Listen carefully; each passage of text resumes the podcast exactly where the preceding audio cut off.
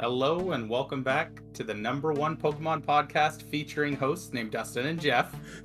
I thought you'd like that, Jeff. Very specific. Very specific.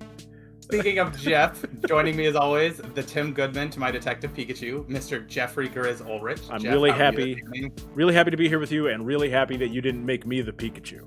Oh, I was never gonna make you the Pikachu. Let's, let's let's be real here, and that's not like a I think I'm Pikachu. It's just I know that I like Pikachu more than you. Yeah. So figured, you know, real quick, and then uh, also Jeff, while I have you, let's what's a quick uh, update from you from Pokemon Snap since we're right in the midst of that game. Yeah, I mean, I've, I've played a few more hours of it. Uh, it's it is a little repetitive, you know, it, because it is a lot of taking pictures of Pokemon. But uh, each new run, I do find something new that I uh, that I didn't catch the first time, or I get them to do something new. So I'm still having a lot of fun with it, and I I, I think I might be getting close to the end of the game.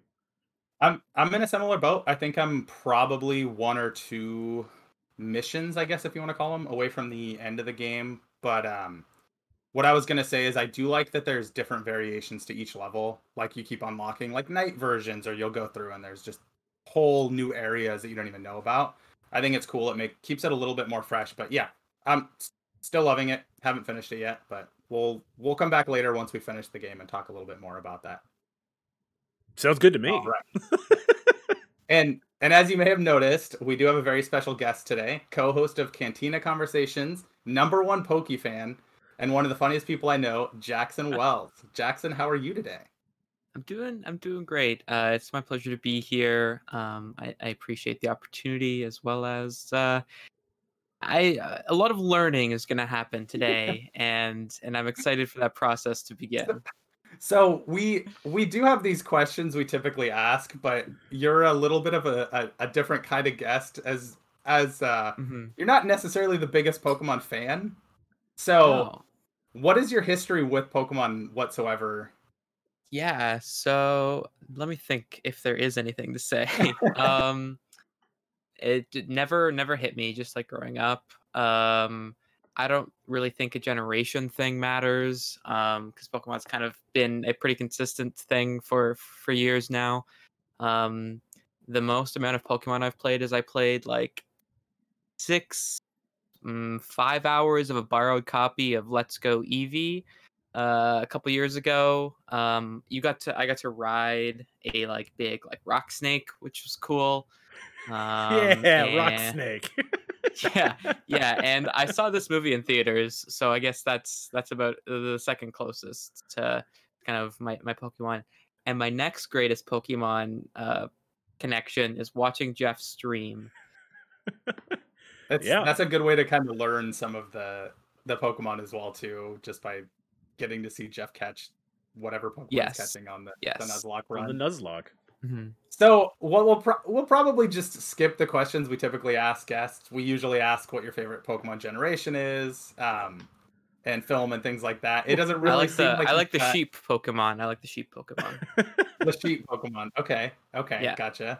There's a few. also there's pokemon in smash and i played a lot of smash um and i'm trying to think of a name of a pokemon from smash that wasn't in the the cat um Incineroar. incineroar incineroar Yeah. Oh, yeah. Incineroar. Yeah. yeah i'm making Okay. myself sound really dumb but i promise So, but there's I- I- there's No, a reason that we brought Jackson on today. Uh, beyond you know, we like Jackson. Mhm. Uh, you know, when we get to our main topic, we thought it'd be really fun to have uh, someone on who is not just a complete diehard Pokey fan Yeah. to talk Mhm. about uh, what we're talking about today. Because if you guys have listened to any of our episodes, you've heard Jeff and I just kind of gush over this movie. But we're also big Pokemon fans, so it's kind of nice to hear someone else's take that maybe is not as big of a Pokemon fan as we are and didn't go into this mm-hmm. movie with like crazy nostalgia for the series. Like I, I literally was tearing up like ten minutes into this movie because me, you know, over twenty years ago, I was so it was like such a big part of my childhood. So it just totally like totally just caught me and it was like the perfect i was the perfect age when this movie came out and like was just super nostalgic for it so. Okay. Uh yeah so like as jeff was saying on our main topic jackson's joining us to celebrate the two year anniversary of pokemon detective pikachu um which celebrates its i think it's on monday technically is when it sep- celebrates its two year anniversary but we're recording this on saturday. Um but before we get into our main topic let's we'll quickly go into the news real fast.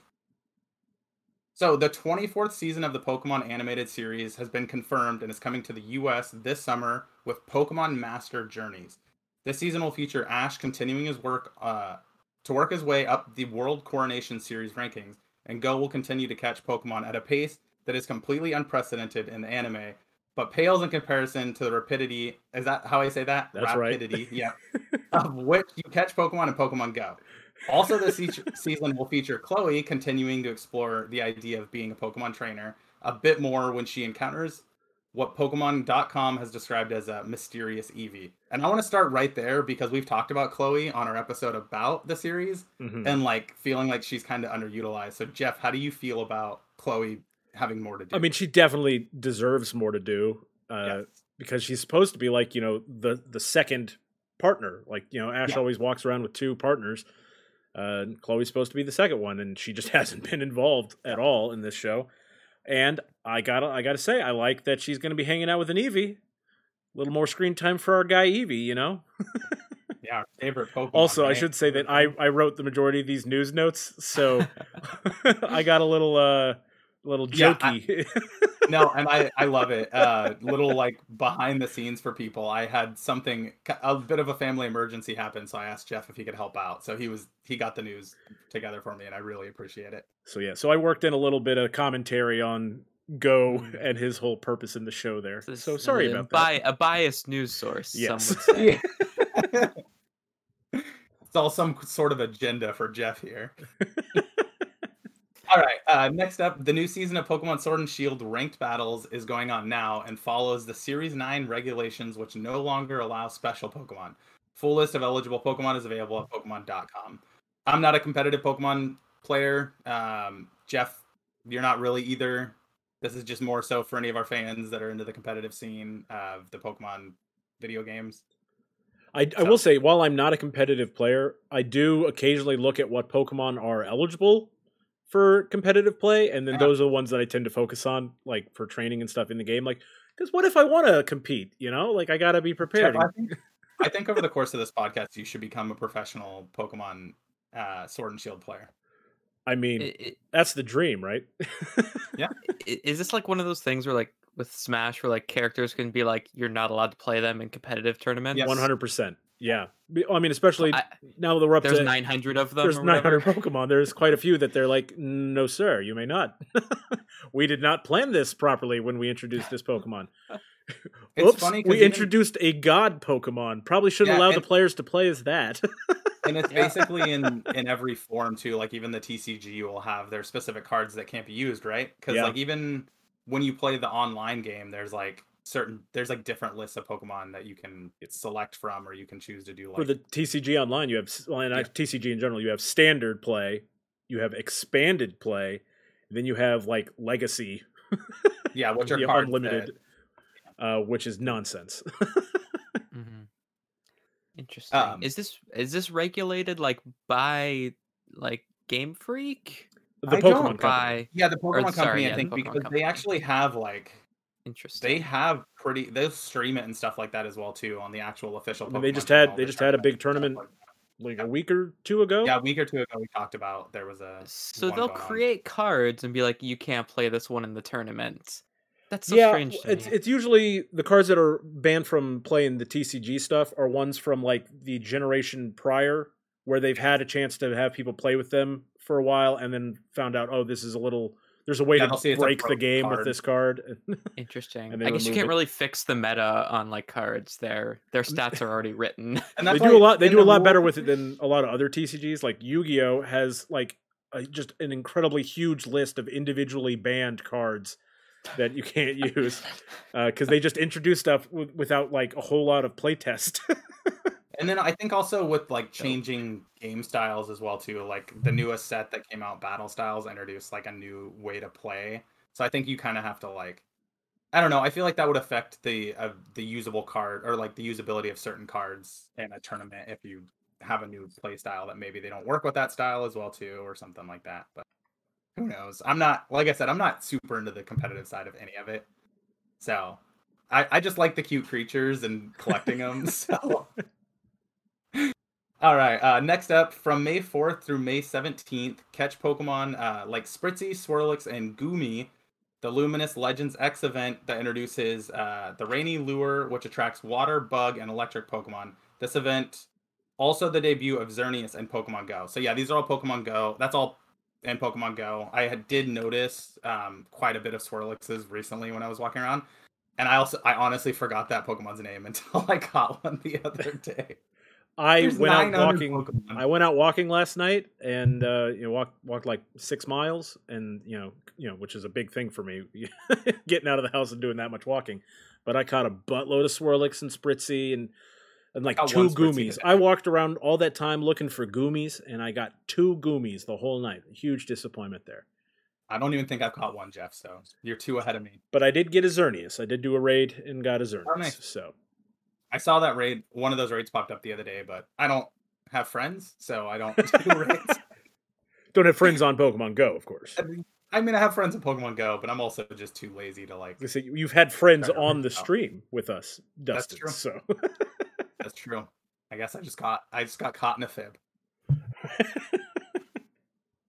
All right, uh, Pokemon Masters X uh, also now feature yeah EX sorry EX. not X Mhm. Also now features the two part weather alert event. Um, earn weather survey tickets in, for this event, battle Azelf in the legendary arena, and get some uh sorry returning sync pairs. Also, you can confront Ghetsis gets and this. Kyra. Remember uh, N's dad from Black and White? Yes, yes, I totally do. Um, and Kyurem going on now until May 19th. I need to replay through Black and White because I remember really liking that game, but it's been so long since I played it. Yeah, I I, remember mean, N. I I liked N. I, liked liked Black and White, uh, and then when I started playing Black and White two, Black and White two was a huge slog for me. I had so much trouble Really? getting through that. I liked it too, but it's it's kind of weird. It's weird that it's like a direct sequel. I'm kind of loving having Jackson here, and we're talking, especially like talking about like really, you know, Yep. not important stuff like Ghetsis, and you know, and because like this is like how whenever Mhm. Jackson's talking about something that's cool for young people these days, and it just like completely goes over my head. and hip Yeah, and the two it's- 30 year olds here. It's it's not it's not a negative thing. I'm just like, wow, that's the Getzius. You, that's crazy. Yeah, and, and, and Kyurem, yeah. Ooh, Yeah. It's a name, that sounds like a big battle. Oh yeah. I, I I I understand the principle of that being a big deal. I could tell by Alright. your tone that that was important. yes.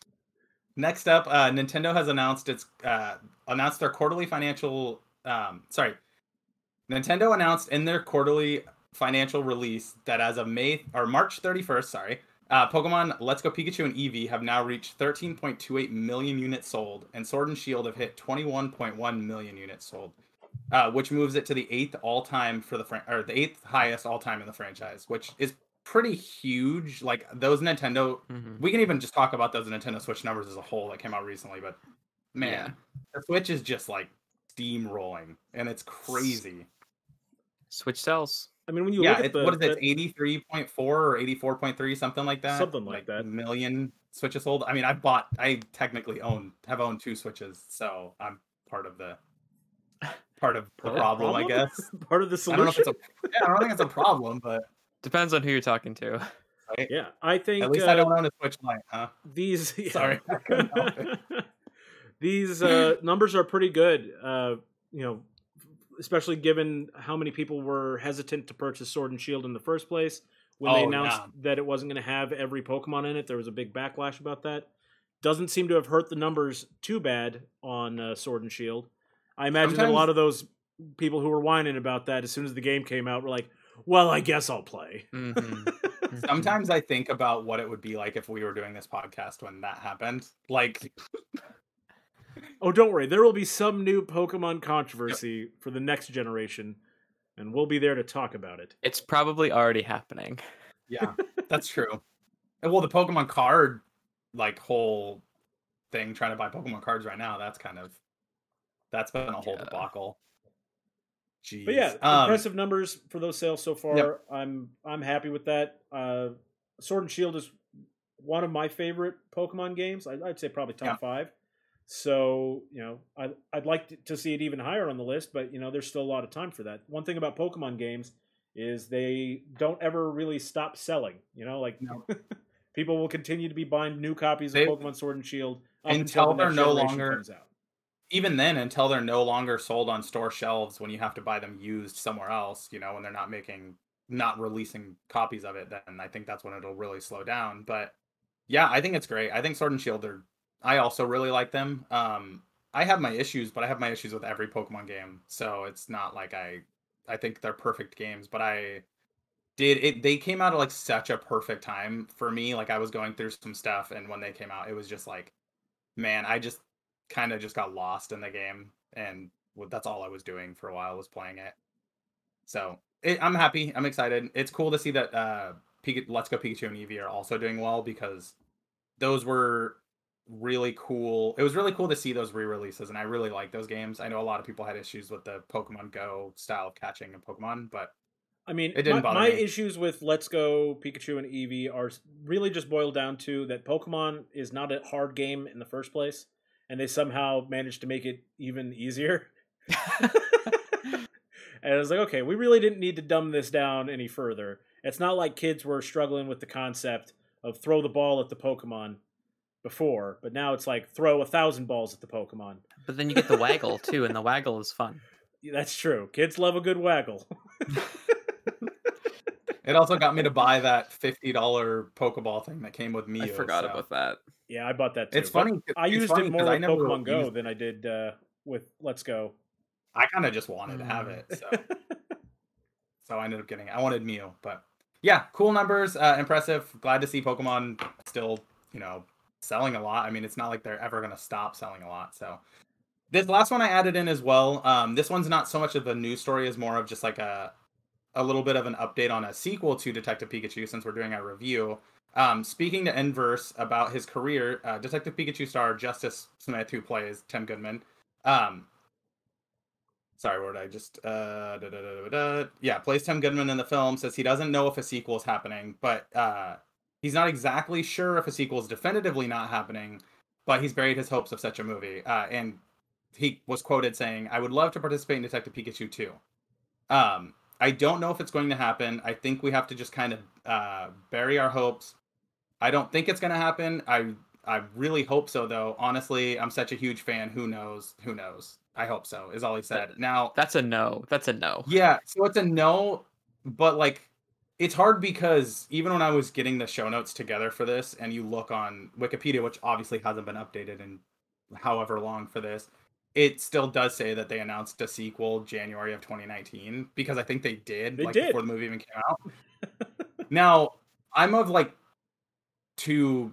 I have two different opinions on this. One of them is that the movie did not gross as much as they were hoping, and so they're not making a sequel. Or two, because of COVID, they just haven't like they've kind of put the plans on the back burner for now. But who knows? Like honestly, I have no idea. And if if one of the main actors isn't even sure, then maybe it's not gonna happen. But I'm in the same boat as him, where I hope it's going to. But I, I I, guess wouldn't we be could talk about this during the movie, but they kind of they they- they kind of ruined any chances of a sequel. It, it kind of in that ending, in my opinion, um, that like is the same premise. I was We'll gonna say, s- I think they've ruined any chance of a sequel that makes sense. yeah, Correct. they're gonna have to. They're gonna have to kind of have to stretch a little bit. Like yeah, we yeah it well we can like get into the plot of this story more but in my opinion it would almost have to be something like where in um the like new Jumanji movies and the sequel they had to like find a way to make it work again and like it was kind of a weird way to make it work but I Except don't know if that, they would like the, the original Jumanji came out 20 years ago. no but I'm So- talking about the t- the next two ones so they made the the one with like The Rock and Kevin Hart and then Right. they made a sequel to that Yes, they did. but like and it just kind of like the way they did it they kind of had i don't know to me it just felt like they had to force a way to make there be another movie I mean, the way that they brought back the, the second Juma, the second new Jumanji is basically exactly how I imagine they would bring back Detective Pikachu. and that's kind of where i was going with that was that 100%. someone would have to get put into a pokemon again Yeah, and it's and it'll be just that cheesy. It'll be Mhm. oh no, what again? a coincidence! yeah yeah seriously Mhm. all I'd have seen that coming. So now that we get the news out of the way, uh, before we get into really like getting into the plot of the movie, I wanted to kind of just go over some facts about the movie, just for people, you know, little behind the scenes facts and stuff like that, production Hang things. on, Jeff real has quick. something. I just Yes. wanted. I know we're not, we're not going to make Jackson answer all the questions, but Yes. I'd like to just ask Jans- Jackson, who's your favorite Pokemon? Oh, that's a good one. That's a good question. Um, if I had to pick a serious answer, and it's mostly based off this movie, um, I would pick. Um, I don't know. I'm I'm a bit of a sicko, so I'd pick Mr. Mime. I was totally is- thinking Mr. Ba- Mime, based but off this movie, that is a excellent pick. Yeah. yeah. arguably, arguably my favorite or one of the best parts of this movie. Was Oh, that yeah. whole scene. Oh yeah. like even if you're not a fan of Pokemon, like that whole scene was just excellent. Mm-hmm. Um, all right, so a couple facts about the movie. Pokemon Detective Pikachu was released in Japan on May 3rd, 2019, and in the United States on May 10th, 2019. So yeah, two years ago, this coming up Monday, which is crazy to think that that was two years ago already. Like, yeah, weird. Uh, the budget for the film was 150 million dollars and grossed 433 million dollars at the box office. So it's not as much as I thought it would be. yeah, it didn't really do super well. That's why I was saying I I kind of wouldn't be surprised if we didn't get a sequel because Like four hundred million dollars, nothing to scoff at. Yeah. But like in terms of you made a Pokemon movie with Ryan Reynolds in it, Should have been a lot higher. interesting. Yeah. and you wonder it also kind of makes you wonder like I'm I'm pretty sure I saw something saying that like the marketing budget was like 80 million. So if you add it would have to be at least that. the- Yeah.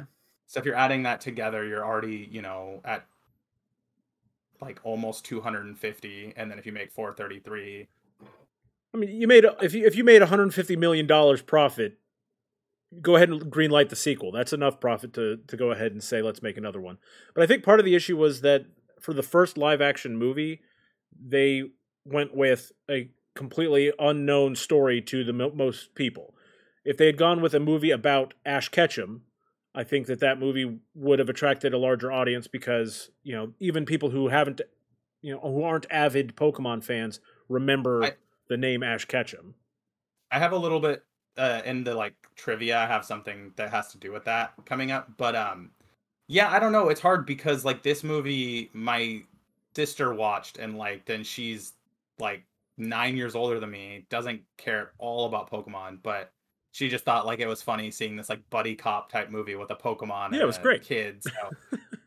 I think it was. I honestly don't think it was a bad idea to do this as a first movie because a lot of they're gonna get people that really only know either the name Pokemon or Pikachu. Like anybody you ask, like who's like, do you know Pokemon? They're like, oh, Pikachu. Like they, everybody knows who Pikachu is, even if Mhm. they don't know Pokemon. So I don't think it was the worst idea to make a movie, especially that just has Pikachu in the title. So, anyways. Uh, the film stars Justice Smith as Tim Goodman, Ryan Reynolds as the titular Detective Pikachu, and Kathryn Newton as Lucy Stevens. And I guess we should say we are going to spoil the crap out of this movie. Oh yeah, this is an in review. If you didn't know that at this point, sorry. we're we're going through the whole plot of this movie. Um, okay. And as uh, stars Kathryn Newton as uh, Lucy Stevens, the movie was directed by Rob Letterman, who also directed the 2015 Goosebumps film starring Jack Black. Uh, the film is based on a 2016 Nintendo 3DS game by the same name. So I- I have a Jackson, did you know that actually? Oh, go ahead. Yes, I did. Okay. Is it like actually based on the game, or is it based on Pikachu wearing a detective hat? So it is and it isn't. Like the main character, his name is Tim. Um, eh, he is looking for his dad.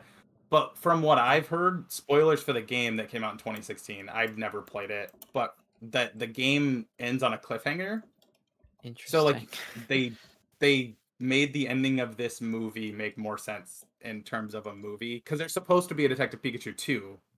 Hmm. So so there is actual story basis. I I just assumed it was like a property thing, but that's yeah, and I'm pretty sure it has to do like the main plot points are Tim Goodman looking for his dad and Mewtwo and Yeah. Pikachu. Like those are all involved in that. Like I didn't know that, so It's when more than first I thought. Yeah, when the first trailer came out for this movie and they showed Mewtwo, I thought it was like whoa, like they spoiled that in the trailer. Like that's crazy. and then you find out later that the, that's a big part of the. it's game like the entire too. movie. Yeah, and it's the entire movie too. Like Mewtwo's literally the first Pokemon that shows up in this movie. YouTube, Which kind is- of like a lot like Doomsday in 2016's Batman v Superman IMO. okay. Spoiler Yeah. trailer could not recover.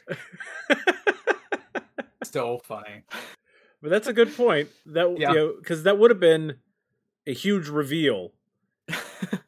Like, like I mean, I was still pretty happy when when he first appears on the screen. But you're Mhm. absolutely right, Jackson. If I didn't know that he was going to be such a big part of the movie going in, that would have been you know earth shattering. Instead, it's like, oh hey, wow, they're starting off with Mewtwo already, crazy. and we just get something out of the way now though while like while we're just talking about Mewtwo and like how jarring was it when they made his mouth move? I hated it. I it like just disturbed me. I don't know why. It looked weird. Jackson Mewtwo like never opens his mouth. Like in the Pokemon the first movie, everything. He always like has like a psychic link and that's how he talks. And I hated the mouth moving. It was so creepy to me. Maybe I'm just imagining it. Do, do I do I not remember a point in the first movie where like he's surprised by something and his mouth opens a little bit, but it's Yeah, like even if it does, it would be like the cute like Pikachu like shot. yeah, it doesn't have any meme, teeth. It doesn't have like, any teeth. not It, like- it doesn't have like a full mouth of like teeth and just I don't know. It just threw me off. And every time I watch this movie, it throws me off. well, that didn't throw me off at all, but it 100% will next time I watch the movie. So Yeah. thank you, Dustin. No. yeah, rewatch it. You'll see. You'll see. All right, uh, Detective Pikachu is the first live-action Pokemon film, um, and the first film based on a Nintendo property since 1993 Super Mario Brothers film. That's Which, wild. ooh boy, man, I I get it. I it makes sense to me why they never made a Nintendo movie after that one. And this is as someone who is a '90s kid who loved Mario as a kid. yeah, I we loved Mario as a kid because it was. Mario. We didn't love it because it was a good it- movie. I rewatched it about a decade ago, and man, was I so like I was like, oh, dude, how did I like this movie when I was a kid? So One, I've actually never seen it. I, I, I one day, one day. I'm surprised that hasn't been part of your your quest. we joked around. We joked movie. around about doing it at like a 2.0 in like four years when we're done watching comic book movies, where we do video game movies, and it would be much shorter. Um, Yeah. So we'll see. If you follow Jackson on Twitter, uh, Yeah. at Jackson W Wells on Twitter, he and some friends have been watching every comic book movie ever. Yeah. Um, And, and, uh, by that I mean we started with 1953's Superman versus the Mole Men. Um, some people there's okay, there's this guy on TikTok who is also doing this, but he started at 1989 Batman, and that is not the beginning. yeah, and he's getting a lot of close. clout on TikTok. His first video had like 800,000 views, and I'm like, he's doing it wrong. Okay, anyways, continue. But yeah, so th- that's for the context. Uh, Jackson's been watching a lot of really mediocre movies, so I think Super It's Mario even- Brothers would fit in It's perfectly. gonna Oh. it's gonna be even worse if you guys do the video game movies. Though spoilers. I 'cause, know, man. I there's know. a there's a handful of even moderately decent video game movies, and uh Yeah, yeah, there's some bad ones. that uh, that Doom movie with Rock, that'd be Oh, on the yeah. list. that Rampage movie with The Rock, Oh, yeah. that Jumanji movie with The Rock. Does it count as a video game movie Uh, then? It's a video game movie, but does it count as a video Yeah. game movie? It 100% counts. That's a video game movie. or all of any of the any of the video game movies that star Milla Jovovich too? You have to watch all of those. oh, I mm, including Monster Hunter. Oh, right. don't even get me started on that one. Uh, But anyways, back to monsters that we care Yes. about. uh, the film was officially announced in July 2016, although Legendary Pictures were uh, reportedly in talks in early April of that year. So the film was actually announced in July. I remember that actually. Like I, I vividly remember hearing them making a live action Pokemon movie and getting really excited, but at the same time I was like cautiously optimistic. So I was like, why are they doing I was in a similar boat, Jeff, where I was like, why are they not making a movie about Ash or like a trainer or something like that? It was, yeah, it didn't have to be Ash for me. I- you know. I can understand the desire to, you know, do something separate from Ash to really set it apart, but like, you know, I don't know. I, I expected it to be about a trainer and you know something along those lines, which maybe that would that would be just a little too easy. And Yeah. you know, I don't know. Jackson, One you, thing- you're not a huge Poke fan. What was your reaction to the announcement of the live action Yeah. Pokemon movie? Yeah, uh, I didn't care. Um, my my one thing I was gonna say is I I- I think one of the reasons that maybe making a Pokemon training movie is kind of weird is um the idea of Pokemon in concept is like kind of messed up in terms of like capturing and then fighting. And I think Pokemon gets away with a lot of that. Not like they're getting away with anything, you know what I mean? Yes, of course. Through through it being like a little cutesy. Whereas in this movie, where it's like fairly realistic depictions of what these things would look like in real life, the idea of like capturing them and they kind of flirt with it at the beginning of the movie and then like explain away why that's not happening uh later on and then you see like a fight and you're like oh this is like kind of brutal and like Yeah. bad and i think that's one of the reasons why they maybe steered away at least in this kind of more realistic live action depiction That makes sense. They, Mhm. they could have had a And- PETA problem. yeah in the uh the trivia that I, I like have some trivia coming up as well too just different things about the movie but one of the things i didn't add was that uh game or i think it was the pokemon company or game freak one of the two was like adamant about like no matter what the pokemon designs looked like they just still had to be cute like they still had to be cute no matter We're going to debate So. whether or not they achieved that. yeah and there, there's some ones that are a little scary but for the most part most of them do still they I mean they look like their video game counterparts for for the most part. There's some that yeah look a little um and then the last little piece of like quick information before we do get into the trivia is that the filming for this movie took place between january and may uh, 2018 in colorado england and scotland. So they filmed on location in a few spots and it was all filmed on film itself. It wasn't digital which in my opinion makes the movie look a lot better like i really do think the movie looks good and it's hmm it looks the world looks more lived in there's some movies where it just looks so fake and like everything just They have to really- do they have to do a, a lot of CG for this movie, obviously, to Yeah. put Pokemon into all these scenes. And so, honestly, sometimes I was a little confused about what is or isn't CG. Yeah And I would actually, I, I should probably look into a breakdown on that to see how much of it was the location and how much like were they adding to those locations. yeah i'm wondering like when they show the wide shots of rhyme city if it's like any of it cg or if it what i don't know where they filmed that portion of it because i'm not sure what city that would be that they would film in especially based on if they filmed it in colorado england and scotland They had they had at England? least two British millionaires in this movie, so I'm going to assume that was we're going to assume the city was London. Yep. that, that makes the most sense. All right, and uh, quick trivia for you guys as well too. Uh, Tim mentions a gangster film on the TV as an old detective movie when he walks into his dad's house. The clip being shown is orig- or is actually Angels with Filthy Souls, a movie within a movie, which was featured in the original Home Alone movie. no more doing this in movies it's it's So- it's, it's an outplayed joke in my opinion So what's funny? So you know, it's not a real movie. Obviously, it was made for Home Alone, and I guess what happened was they were trying to think of a, like an old detective movie or something like that to put in the movie, and the director of the movie just like straight up asked the uh the like people that made Home Alone if they could use it, and they gave him the blessing. So that's why he had it in there. But it's kind of funny that he just like decided Mhm. that that was the one he was going to use because it's not like you know it. Mhm. I didn't really think about the fact that it wasn't a real movie when I first watched this. Like somebody had it to be like later. It's like, oh yeah, that wasn't a real movie. I was like, oh yeah, I guess you're right. I need to So- watch this movie and Home Alone back to back because I, I don't even think it's the same segment of Angels with Filthy Souls. It's not the well, at least not the exact same. I wonder if they like had shot like a whole scene. Don't they use different parts from the movie in both mo- both? That's what I was saying. I thought it was different parts, but it's not a real movie. So I wonder how much of this fake movie they filmed. that's what I'm To think wondering.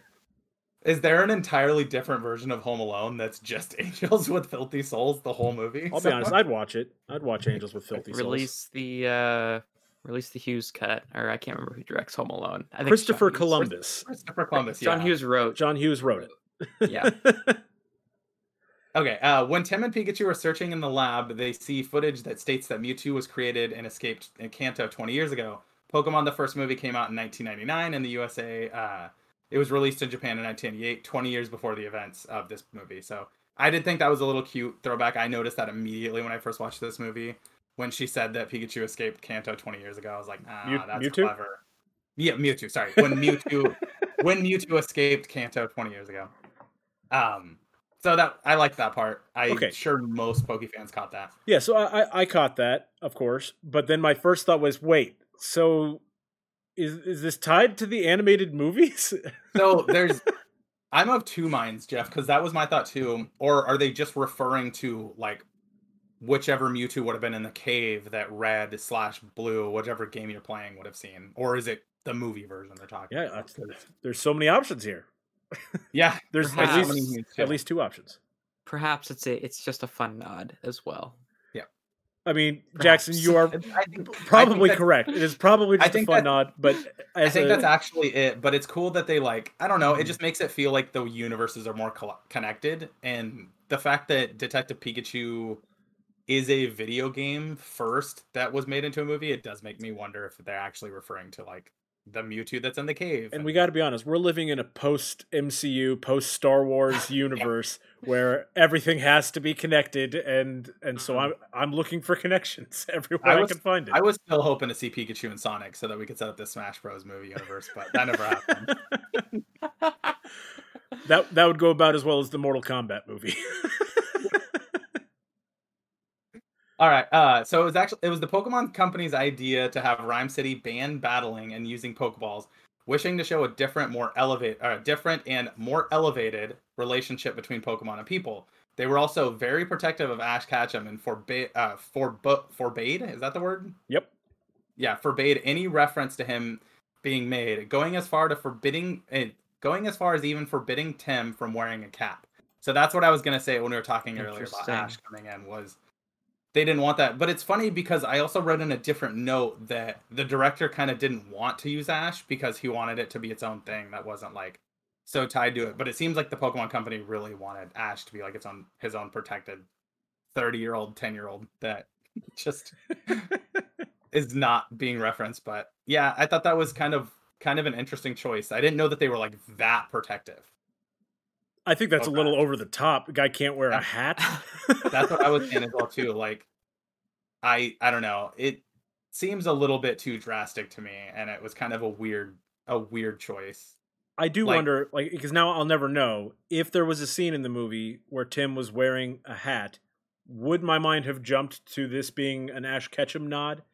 I don't think so. I think I maybe if he did like the hat turn, then I'd be like, Mm. okay, that's Or a nod if to it Ash was- Ketchum. or But- if it was like Ash's hat. Like that's literally the only way I would have ever thought that is if it had a symbol that Ash's hat. because I don't Like, see people wearing hats in other movies and be like, "Oh my god, just like Ash Ketchum." Yeah, this the this this the signature hat look of Ash Yeah. Ketchum. that Ash Ketchum created. Yeah. Ash is literally the only person that could ever wear a hat. Yeah, I don't know. I thought that was I thought it was kind of silly, but it felt like it was kind of an important thing to bring up because just th- if anybody ever wondered why there was no reference to Ash or anything like that, that's why. Or why Tim couldn't wear a hat in this movie for any reason. If Uh, that's that's that. what I was wondering. Would have been even better if there Um, was a scene in which someone offers him a hat and he's like, "No." It's it's kind of like uh, it's like the scene in the first Iron Man where um Terrence Howard like looks the suit and he goes next time, but it's Tim with a hat. yes. Yeah. and he like turns it halfway and then stops. Yeah. That would be their Avengers, uh, and then it Yeah. credits moment. yes. Um, all right. Uh, Bill Nye, Nye, Nighy. I never know how to pronounce his name. I've seen him in a million movies. He's the guy who played Howard Clifford in the film. Uh, had little knowledge of the Pokemon franchise and uh, and was only familiar with the trading card game and Pokemon Go. By the end of production, he quickly became a fan and bought as many Pokemon guides as possible to gain more knowledge on the franchise, which is really hilarious funny. to me. Okay. That's Star of- like that also sounds like the kind of anecdote that you tell on the Tonight Show that is not even remotely true. and now I love Pokemon, uh, which you too can buy at Target for eighteen ninety five. Get it while Yeah. supplies last, because Yeah. in a few years there will be no more Pokemon cards. Star of the best exotic marigold, Bill Nighy uh, loves Pokemon, and you should too. They like play the ad in like Pokemon Center London. yes. So Yeah, so I just thought it was I thought that was a little random piece of I mean, like, I do think that would be cool if it were true, but I've just seen enough actor interviews to be a little skeptical. oh, Oh, oh, yeah, yeah, yeah, yeah, yeah. This, you know, how how old is he? He's got to be like sixty, right? Oh, definitely older than that. I he was old when uh I think he's um, he's been old for so long that I have no way of telling if he's actually. he was old, old. when Shaun of the Dead came out in 2003. So he's Right. got to be in his 70s. So, point is, th- this guy's not going out and you know, like now now I'm gonna be a Pokemon fan. the only thing I could literally think of is that it's like some it's an exaggeration and it's like he was like showed interest so he bought he like picked up a like book to like learn more. You know, like picked up like any sort of Pokemon guide and just like when read. they say now he's picking up Pokemon memorabilia, they just mean hats. yeah, Yes, more hats he can't wear them on screen though, for obvious reasons. for obvious reasons. All right, so that's all the trivia I had for this. Uh, but before I do the plot rundown, I did want to just kind of get your guys' general opinions on this film. Um, how did you feel about this film when you watched it two years ago versus how do you feel about it now? And uh, Jackson, since you're the guest, let's start with you. What are your thoughts on yeah. it? Uh, yeah. So I, I I saw this movie in theaters um with with a couple friends, and I'm trying to remember back two years ago now. I- I enjoyed it. I, th- I thought it was fun. Uh, I I- didn't feel like super like crazy highly on it. Um, and rewatching it again, uh, I think I reflect most of those feelings.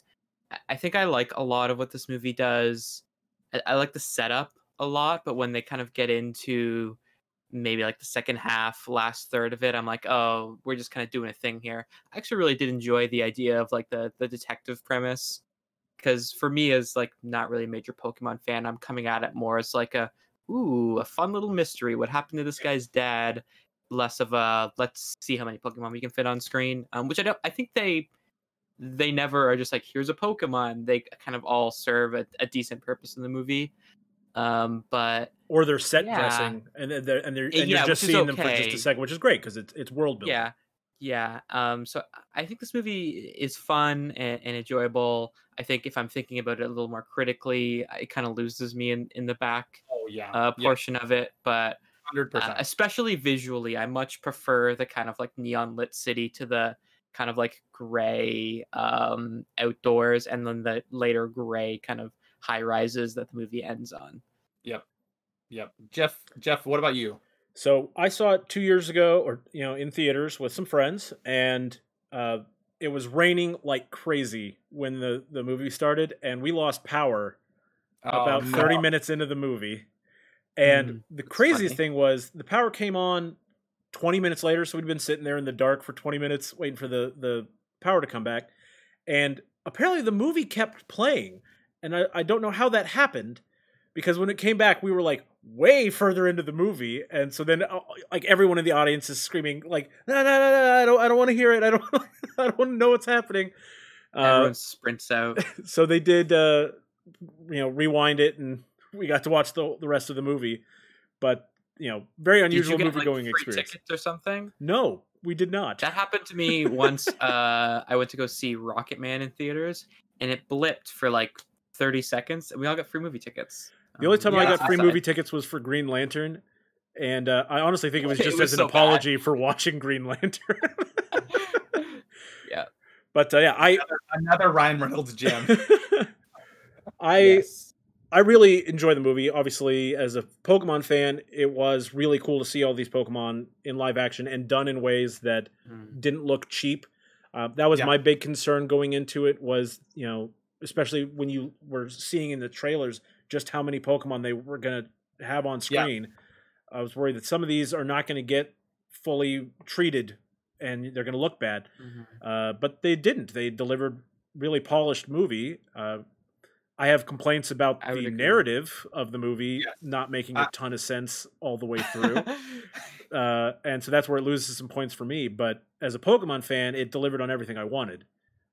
yeah, yeah, I will agree. Even as someone who doesn't love Pokemon, they all look great in this that's movie. and that's the thing for me too is I I really do think and that's why I brought up the earlier about it being shot on film is I do think it being shot on film helped. I think it made it look more real and the Pokemon looked like they belonged in the world because like it really did like they looked good. Um as far as my history with this movie goes, I saw this movie four times in theaters opening weekend. so I I went and saw it by myself at 4 p.m. on like the first show. Best time to was see a one- movie, IMO. one other person in the theater. so I was literally in there with one other person. Um, and then How I old just, was like, the other person? Oh, they were probably like late, mid to late thirties. I want to Okay, say, cool. something like that. Um, the reason I saw this movie as many times as I did is because I, like I said, I went by myself, and all the people I wanted to see the movie with could not go at the same time. So I saw it with I've different had people. one of those. You saw Yeah, it with all of them. So, well, and then like it was Mother's Day weekend, like it is right now. So one of them was my mom, one of them was my cousin, like the other one was Heidi. I was like, hey, I think you'll like this. You should go watch it. Um, I have basically the same opinions as you guys. I I love this movie for a Pokemon movie. I think the plot is just like the first half of the plot. I really like. I'll Like, give it's it a three quarters. I'll give it three quarters of the movie. I'm like, yeah, okay, I, I can get with this. I I really like the scene where like uh Tim is like sitting there talking to Pikachu about his dad and like his relationship yet. And I, I like that like estranged relationship. Yep. But like the villain plot, like even when that starts to take over, Pikachu straight up like that's a bad guy card. like you know, like the plot is so predictable. You know who the villain is. Like it just makes no sense. The plot makes Mhm. absolutely zero sense at the end, and it's all just to have a cool fight between Mewtwo and Pikachu, which I do like. That it looks cool, but like that's yeah, it Yeah. it really does. Like plot wise, it falls apart so hard in that last third. So Yeah. that's, I, I, that's how do you guys feel about the one of my favorite, uh, my unsung favorite parts about this movie is the unpaid intern girl, and I think her like those first couple scenes with her are really funny because I'm like being someone who is like 21 and like understands that like hustle mentality of like all those kids who are trying to like get fancy jobs she's like exactly as annoying as those people are yeah, she's an, she's a try hard. You know. yeah and then like when you see her like the first couple scenes like on the job and she's just getting like relentlessly bullied by all of the like rich paid not all of them are rich but you know what i mean like those like paid staff i'm like yeah that's that's how that goes for people uh and then they have like this high horse about them when they're not in front of those people yeah. it's very funny I actually really like her. I like Kathryn Newton a lot as an actress. Uh, have you guys Mhm. seen um, Freaky yet? Where no i haven't her Vince Vaughn, where they the vince vaughn movie yeah, yeah, yeah. That was a good one. I, I like her. I think that she's got a lot of talent. So it was.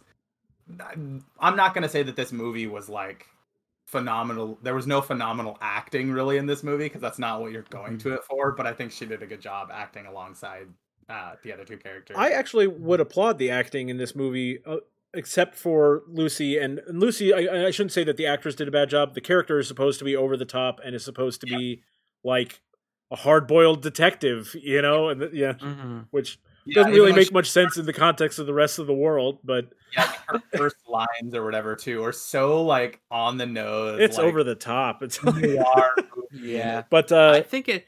I think it's really clever uh, at the beginning, and then they kind of lose that that that plot later on. I think that No, I- the other actors, uh, Ken Watanabe and and uh, um, Justice Smith, they are delivering fairly understated performances. Like they're they're in a Pokemon movie, which would lend itself to Yeah. being crazy, but they are very like this is our normal lives. We are normal people So throughout So this the act- movie. the actor I, I cannot remember his name right now so you have to forgive me but the guy who plays roger uh, howard the son of the like the guy Yeah. who company he's in a show called you're the worst that was on fx and i saw this movie first watched the entire like eight seasons of that show and then rewatch this movie again and like when he yells at her for like the coffee it's literally he's like the same character he was in this is great because he's great in that That's show too yeah. um, he was also in like a season of uh, Modern Family. We just finished that. yeah, he was, I was gonna say that's where I knew him from was from Modern Family, and then seeing him in this, I was like, oh okay, not really Yeah. the same character.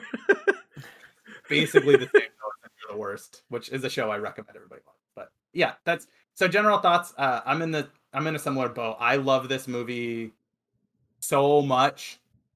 Asterisk as like on a critical eye, I know that there's a lot of issues with this movie. Like I know that the plot, it just it's it's utter nonsense at the end. Like it really mean, just goes it, it makes sense in a just accept it sort of way. you know? yeah. it goes so like left field. Like it, I don't know.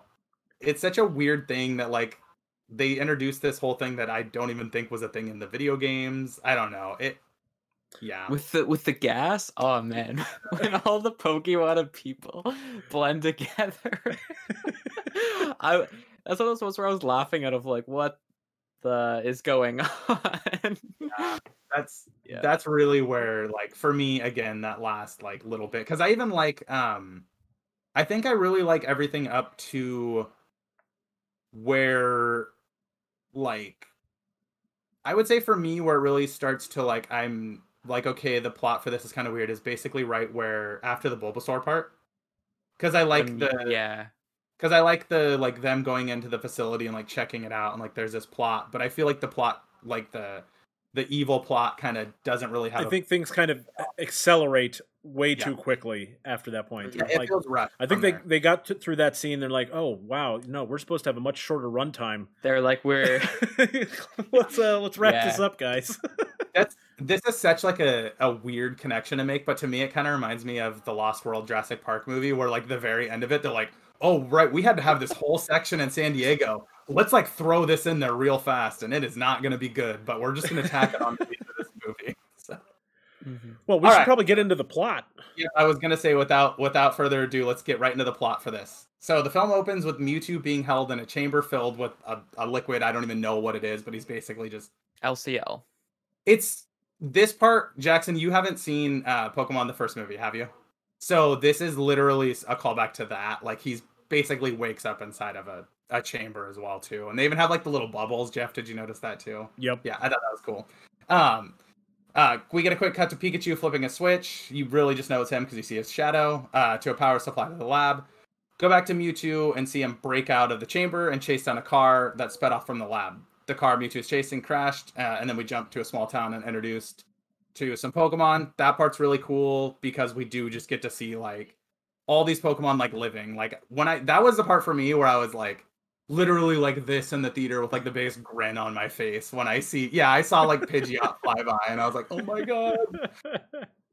Uh, so we're introduced to uh, a bunch of Pokemon and the lead of our film, Tim Goodman, a 21 year old insurance adjuster who gave up on his dream of becoming a Pokemon uh, Pokemon trainer following the death of his mother. And Yeah. hitting a little close to home Yeah. for me. uh, and being estranged from his father. Um, so uh, Tim and his friend Jack are trying to catch a Pokemon for Jack. Uh, I, I, just, I, I should say, for those who don't know, I'm an insurance adjuster who, of course, as a kid, wanted to be a Pokemon master. So- this movie's about Jeff. Continue. I, there there's something so funny to me about like, oh man, he's 21 years old and he's given up in his dreams. He's got no time left. God, I know. Like, I was serious- like, uh, like you can still be a Pokemon trainer. I'm pretty sure at 21 years old. Like, I don't think you exclusively have to be a 10 year old kid. But what well, I mean, know? but if you're going to be a, a master, you have to start early. Just like oh, it's you know, all the You all the best athletes started Pokemon. training when they were six. Mhm. this is like the basically the same rules apply to the Olympics as Pokemon. Yep. Uh, There was a couple times this movie where I had to remind myself these people are like like I'm I'm 21. These people are the same age as I am in this movie, and that's very interesting sometimes. Does- Have you given up your dream to be a Pokemon master, Jackson? As well. yes, yes, I have as well. Actually, I, I given up my dream of being an insurance adjuster. I think I'm gonna start Pokemon training. Dude, Pokemon training is easier. Yeah. Uh, so they think they're trying to catch a Pokemon for, or Tim thinks they're trying to catch a Pokemon for Jack, but you find out quickly that Jack actually tricked Tim to go out there to try to catch a Cubone. I like this scene because you're getting introduced to. This is really the only time you ever see anybody in this movie catch a Pokemon. Um, and I don't think, in my opinion, I think they had to have this scene because Pokemon catching is such a big part of like the whole universe and world. so I it's the think it is a slogan. yeah, exactly. Gotta catch. Not having someone at least catch or try to catch a Pokemon, I think to me would have been like it would have been weird. So I like that they added this in there. Cubone's adorable. Uh, there's a cute line in there about um about like uh wearing the skull of a dead relative, which I thought Cute was pretty line. But it's a little callback to I think it's like the Pokedex entry in one of the early Pokemon In games. red and blue. I do- I do know that about Pokemon is that Cubone's got the skull of his dead mother on it, which It is really dark when you think about it, but like I thought it was funny that they like well, and it it, it's something that's always required a little more explanation for me. Like, so it's born. What does it look like when it's born? The mother's not dead immediately, unless all Cubone mothers die in childbirth. But they lay eggs. I don't know. 'cause there's also in yeah, that too. In Let's Go Pikachu and Eevee, right? They have an entire cutscene where like don't they where like Cubone sees Marowak's ghost in yeah, the Marrow- tower? uh, Marowak's ghost in the in the tower. That's where I got in the game, and then I stopped playing. Not because of that, but just coincidentally. Jackson's like, I'm done. I'm done. Yeah, this is ooh. this is too scary for me. yeah, Uh, the ghost house. Uh, Tim tries to catch Cubone, fails, uh, and then they head back into town. When they get back to service, Tim is contacted by the police of the Rhyme City Police Department. Basically, you don't really know what happened, but it jumps to a scene where it shows him like reading a newspaper. Cop was killed in a fiery crash. So I wanted to shout out two things. First of all, Jack. Uh, I don't know, remember the name of the actor, but obviously he was Dopinder from Deadpool, which was also with Ryan Reynolds. I love his energy in this, and I also wanted to shout out uh, Tim's throw when he throws the Pokeball. He leads the Cubone, like the Cubone's running away, and he managed to throw it so he was like he'd catch it in stride. That's a great Yeah. throw. You can't discount that. Maybe he's got a s- he's got a he's got a career in like football or something. Yeah. I would watch an entire movie that was just about Jack as a Pokemon trainer, though. I mean, like, sign me up. I'm all about it. Was Jack wearing a hat? I feel like he was. Jack was wearing a hat because trainers wear hats. And they, that, he's obviously Ash. Yes. Uh, so yeah, Tim uh, finds out that he gets a call from the police department of Rhyme City, um, a city where humans and Pokemons live together in harmony and battle. Our Pokemon battles are illegal. When Tim arrives in the city, uh, we're treated to, in my opinion, I put this in there myself, but this is the best shot of the film where we get the whole like shot of the city and all the Pokemon like living in the world. they show all the different Pokemon. Absolutely beautiful, one hundred percent. But you breezed over something that I wanted to touch on, which is on the train when they're riding in. Like this is like this was the the moment I'm like I'm not sure I'm gonna like seeing all of these Pokemon in live Yeah. action. When was- Lickitung on there about when this. Licky Tongue walks up to him and just tongue flops out. I'm like, oh, okay, yeah, this is how that would be. This is gross. It's jarring. it is jarring. Like is is is Rhyme City a sanctuary city for Pokemon? It I- might be. I mean, it's I certainly no catching, so. no battling. I would. That makes sense to me. Like that Interesting. checks out because yeah, no battling, nothing like that. Like we even see in the film that it's illegal. Like they have like illegal underground battling. So Something yeah. to think about. Yeah. Jackson, what did you think of Lickitung? That's the name of the Uh, Pokemon with the tongue. too, too realistic tongue. That's just Yeah, a and then, human like, tongue, but really big. It's a really big human tongue, and then it's just And like you know, it's- smashing his face.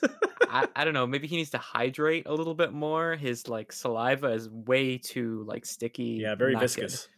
Not good. Yeah, very um, bad. So yeah, as I was saying, this is the part like when I saw this in theaters, I legitimately was like tearing up, like tears of joy, like seeing all the Pokemon, like the. So Jackson, you're not super, you're not really like into Pokemon, but Jeff knows that Braviary is one of my favorite Pokemon. So that scene, Jeff, where Braviary is like bringing the bag to the Yep. guy up on like, the scaffolding, I'm like, oh my god, this is so cool. Mhm. Like, It, it really it's a very cool establishing kind of like Yep. not even shot, but like a little scene of like you understand right away what the city is like. Yeah, and I think it it does a good job of doing it in like under three minutes because it's just such a quick shot that like goes through like you see the like Snorlax sleeping in the middle of the road and like the Machamp like stopping Mhm. traffic and stuff like that. Well, So- it's like you said, it establishes that this city is filled with Pokemon. There's thousands of Pokemon here, but then that's in your mind. But now the rest of the movie, they can just show a couple of Pokemon at a time, and There's a it doesn't for- you know it doesn't feel empty because you know that the the greater Yeah. world is is more filled. There was a Mhm. certain point in this movie when I first watched it that I caught onto it where I was like, oh yeah, they've shown every Pokemon that's going to be in this movie. And then they just kept like recycling those same Pokemon over and over again, which I didn't mind. Like I get it. They can only have so many Pokemon and stuff like that in here and stuff like that, but I it definitely noticed it. Mhm. Um, there was something I wanted to bring up real quick in this part because I felt like it was such a wasted opportunity. But when they show the Squirtle like firefighters on the screen and they don't call them the Squirtle Squad, I got so sad. I was like, man, like they totally could have called them the Squirtle Squad. And They don't you know they don't live in Rhyme City. The Squirtle Squad is working for that uh, that other city from the show. You know. I, I wonder, do we think that like their Pokemon like mm, the the the Machamp has got like enough arms to like Yep. you know cross traffic the Squirtles? They can be firefighters. Do the Pokemon that maybe don't have like intrinsically like useful traits, do they kind of get left behind I mean, look at in Mewtwo. society? Look at Mewtwo. Mewtwo's got I mean, endless. Sorry, sorry, sorry, sorry. Mewtwo, not Mewtwo. Sorry, I'm I misphrased that. I was reading the line Mewtwo as I was saying that. Um, look at Mr. Mime. Mr. Mime's like literally just like taking out trash or something like that, right? When you see him, like yeah. I don't know, he doesn't really have a whole Interesting. line. He just- I, I get the feeling that Mr. Mime, th- at least that Mr. Mime, is a criminal. Oh, 100%. Definitely a criminal. he he may have been disposing of a body. Okay, uh, so this next part, um, we see Tim go into the police department. He's introduced to uh, Harry's friend. Harry is the dad. I didn't actually say that was the name of the character earlier. Uh, Detective Hideo Yoshida. Um, he's informed that Harry was killed in a car accident. Uh, Tim goes to Harry's apartment uh, to sort things out. Meets Harry's police partner. Uh, what? What is the? I don't even know what this says. This I literally just stole this, but I'm gonna just. Uh, A deer stalker. is that the hat? I'm I'm The hat, assuming. yeah. hat. Okay, a deer stalker clad uh, amnesiac talking Pikachu, whom only That's Tim can copywriting, all right.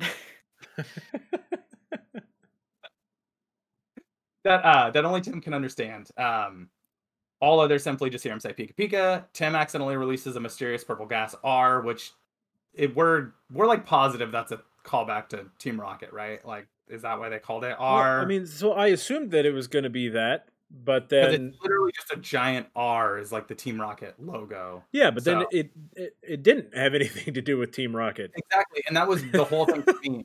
This is where, uh, for me, when we were talking earlier about how it felt like the plot was rushed at the end, is like, did they have a plan where it was going to be Team Rocket involved in some way, and they're just like, oh, we just got to wrap this up, you guys. So I think Release that the Letterman cut.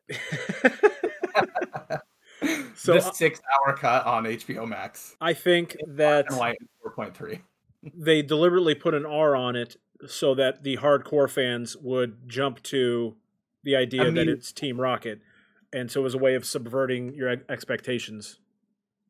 I get it. I guess like it's to kind of throw you off, but again, this plot's pretty predictable. So, um, yeah. So, uh, Tim can understand the Pikachu. Everybody else shares Pika Pika. He they uh release the purple gas with the R on it. Um, that they find in Harry's office, and then they're attacked by a party of Aipom, uh, who become rabid under the gas gas's Mm. influence. This is the second time I am disturbed by the realism of Yeah, Pokemon. Aipom looks a little Yeah. creepy until it's like not yelling. Like when it's just like being cute, it like is like okay. This That it was is a like little bit super cute, but then Yeah.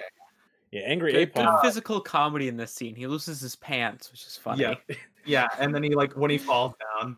And also Mm-hmm. the writing in this scene, like I know it's just Ryan Reynolds being Ryan Reynolds for all of Mhm. this, but like Pikachu screaming out, you know, a man is dying. yeah, I love that part. Yeah. Uh, and then like you know uh, he goes to grab a knife you know Yeah. he's like Yeah, I like. i got a knife oh never mind that's, that's a bad idea And there's just like even uh this. oh and scene the, uh, they appear to be attracted to your increasing nudeness yeah. and then the scene like right after this when they get down there and he's like, "It's the stuff I shoved up my nose" or whatever, and he's like, "Oh yeah, like I wouldn't say that." yeah, I, I will say this is a confession here. I am not hundred percent a fan of Ryan Reynolds' comedic stylings. Um, I don't care much for his Deadpool work, which is basically what he does nowadays. Um, but I, I think it works in, within the for me within the context of this movie really well. I think it really I agree with you and I think the reason why is because he's um a lot more constrained and like it Mm-hmm. is since it is a PG like there's more of a plot that like has to do with this overarching like heartfelt story is where Deadpool it's like throw everything out there and like just throw joke after joke after And also, joke. I, I I do love Deadpool, but I can see that like the jokes in this movie are like actually funny, whereas a lot of the jokes in Deadpool are you know saying an inappropriate word, say you know insult someone, you know Fart joke. fart joke, you know like, eh, all that you know stuff, which can be humorous in its own way, but like this was legitimately funny comments versus like Mhm. you know kind of forced humor, you know. And for me too, even when I watch Deadpool, I just like the whole time I'm watching it, I'm just like, oh, that's Ryan Reynolds. You know, like in this one, I know it's his voice, but I think that like I don't know, there's something about this movie where I just like it just works for the character. Like I'm not like thrown off by the fact that it's Ryan Reynolds' voice. The whole Also, time. I, I love that Jackson was like, you know, Ryan Reynolds, he's just doing his Deadpool thing, but Yeah. he's actually just doing his Van Wilder thing. That's also true. he's been doing his Van Wilder things since his career started. That's Always fair. I, I I will concede that. Yes. So okay. Uh, so they escape. Uh, Pikachu explains that after losing his memory following the crash, uh, he believes that Harry had survived the crash um, and that the police never found the body. They meet an informant of Harry's, uh, Mr. Mime. I think so. The notes I think here skip an entire section yes. of this part because they go see Lucy first, right? Correct. They go to see. They, Yeah. Well, they go to Harry's house, and Lucy finds them when they go to open the mailbox. Yes, and that's Yeah. bef- so that's actually before he even meets Pikachu. Sorry, I should go back. We're introduced to Kathryn Newton's character before we even meet Detective Pikachu in the movie. Um and she's basically like uh she works for the newspaper, but she mentions how she does like listicles and she's like Yeah. top 10 cutest Pokemon spoilers, they're all cute. So and good. uh, and I, I believe Tim goes like, "Oh yeah, my grandma loves those." yes. yeah, and I think this is too, which is which is pretty good.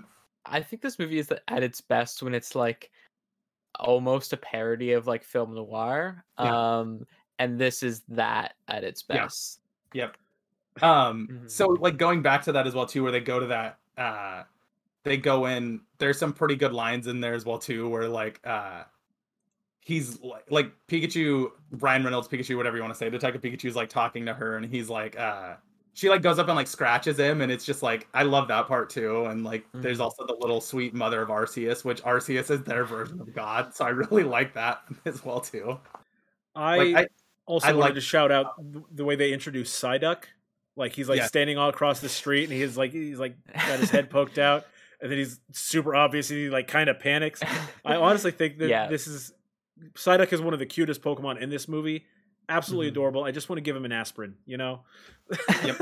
yeah, Yeah. I think it's great in this. Um, I also like a lot of like the notes that I have here. They kind of breeze through it, but there's the next morning scene where they're in the apartment, and there's a lot of really good jokes there. Like where he walks out, and it's just like the apartment's thrashed, and he's like stepping on things. He's like, he's like, please just keep stepping on that. It's only my life's work. he's doing the "It's Always Sunny" bit where he's Yeah. uh, the Pepe Silvia. and then like he's like spills the coffee or whatever, or like moves the coffee, and he's like, I was gonna drink that. Like all these different little things that are just so good. Like I love the little comedic lines in there, and I think again, I think that's where it really works is all the comedy between the two characters. Mhm. Because- I, I think it also has um the the idea that it's like a CGI Detective Pikachu where like Yep. you can't really like ad lib and like do a scene again with different takes. I think it's a lot of like that like Ryle Reynolds kind of like you can tell he's like writing punch up on the dialogue for this for like Mhm. himself, but he's actually writing it, which like puts a little thought and consideration into it, which I think makes it a strong performance. Yeah. And I think these characters do have good chemistry together. Like I'm gonna be honest, when I first watched, even like upon reviewing, um, Justice Smith's character to me is like a little boring up until we get introduced to Detective Pikachu, and I think that's where he starts to shine more. Is like the relationship between the two. Like I feel like his character really like just grows more because he's and it's I don't even think it's the actor himself. I think it's just like the way the character's written to be like this sad, super sad character at the beginning, and then like once he's introduced to Detective Pikachu, I think it it really just adds a lot to it. But yeah, so they go, they meet with Lucy, they find out about an informant Pokemon. Uh, the informant Pokemon is Mr. Mime, um, who directs them to a, a legal battle, uh, a legal Pokemon battle arena called uh, Roundhouse. But we got to talk about the Mr. Mime part because this is arguably one of the best parts of the movie. Um, the them miming like lighting the match and everything like that and pouring the gas is just it's so good. Like The inclusion of like deliberate sound does sound effects in this scene too makes it so much funnier when And, he like, like- bumps into things. and he like licks his fingers and like grabs it and it like it's Yeah. just so good. And like the scene where he's like he like uh is running or whatever and he gets on the moped and crashes like oh he went down hard Tim. Like, Should have worn a helmet. yeah, Yeah, It's all the so Mr. Mime stuff was brilliant. so funny. Yeah, the Mr. Mime part for me, and like I've shown this movie to people who are not Pokemon fans, but that is the that's the standout part. Mhm. For them. Like they just love that scene. And yeah. it, Uh, works. I do want to so- say that even though it was miming it, the pouring gas on Mr. Mime thing was pretty dark. Oh, yeah, and he says that, like, oh, this Yeah. got dark fast. E- especially when you understand that like it to Mr. Mime, the miming is real. yeah, Exactly. he's gonna feel this. Yeah, and I, I just like the lines too, where like Pikachu's trying to like be a detective and like he's trying to like read the ad libs or, or he's trying to like uh, oh, he, Pikachu can't read, but yeah, and good. he's like yeah. he's like uh he's like my problem is I keep pushing people away. and I hate them for leaving. Yeah. so many I think he's telling like you to shove it. yeah. It's the Mr. Mime part's just excellent. So I I wanted to shout that part out for The sure. synopsis did skip over one scene again, which was Yeah. them in the bar. Uh, Oh yes, that was that was another part as well too. which honestly, like that that scene had some touching conversation stuff, you know, like a little character building, and that's all great. But the highlight of that scene for me was the Ludicolo yeah, behind the bar, which is The, the like, the, the the duck Pokemon Pokemon with the sombrero, Jackson. Yes, yes. brings the He's like, whatever. hey, hey, darling, could you give me another coffee? Ludicolo. Yeah. I like Um, the the Jigglypuff who's like doing karaoke and has put Yeah, someone and to sleep. I love that. I play Smash. I know how that works. I thought that was great callback as well, too.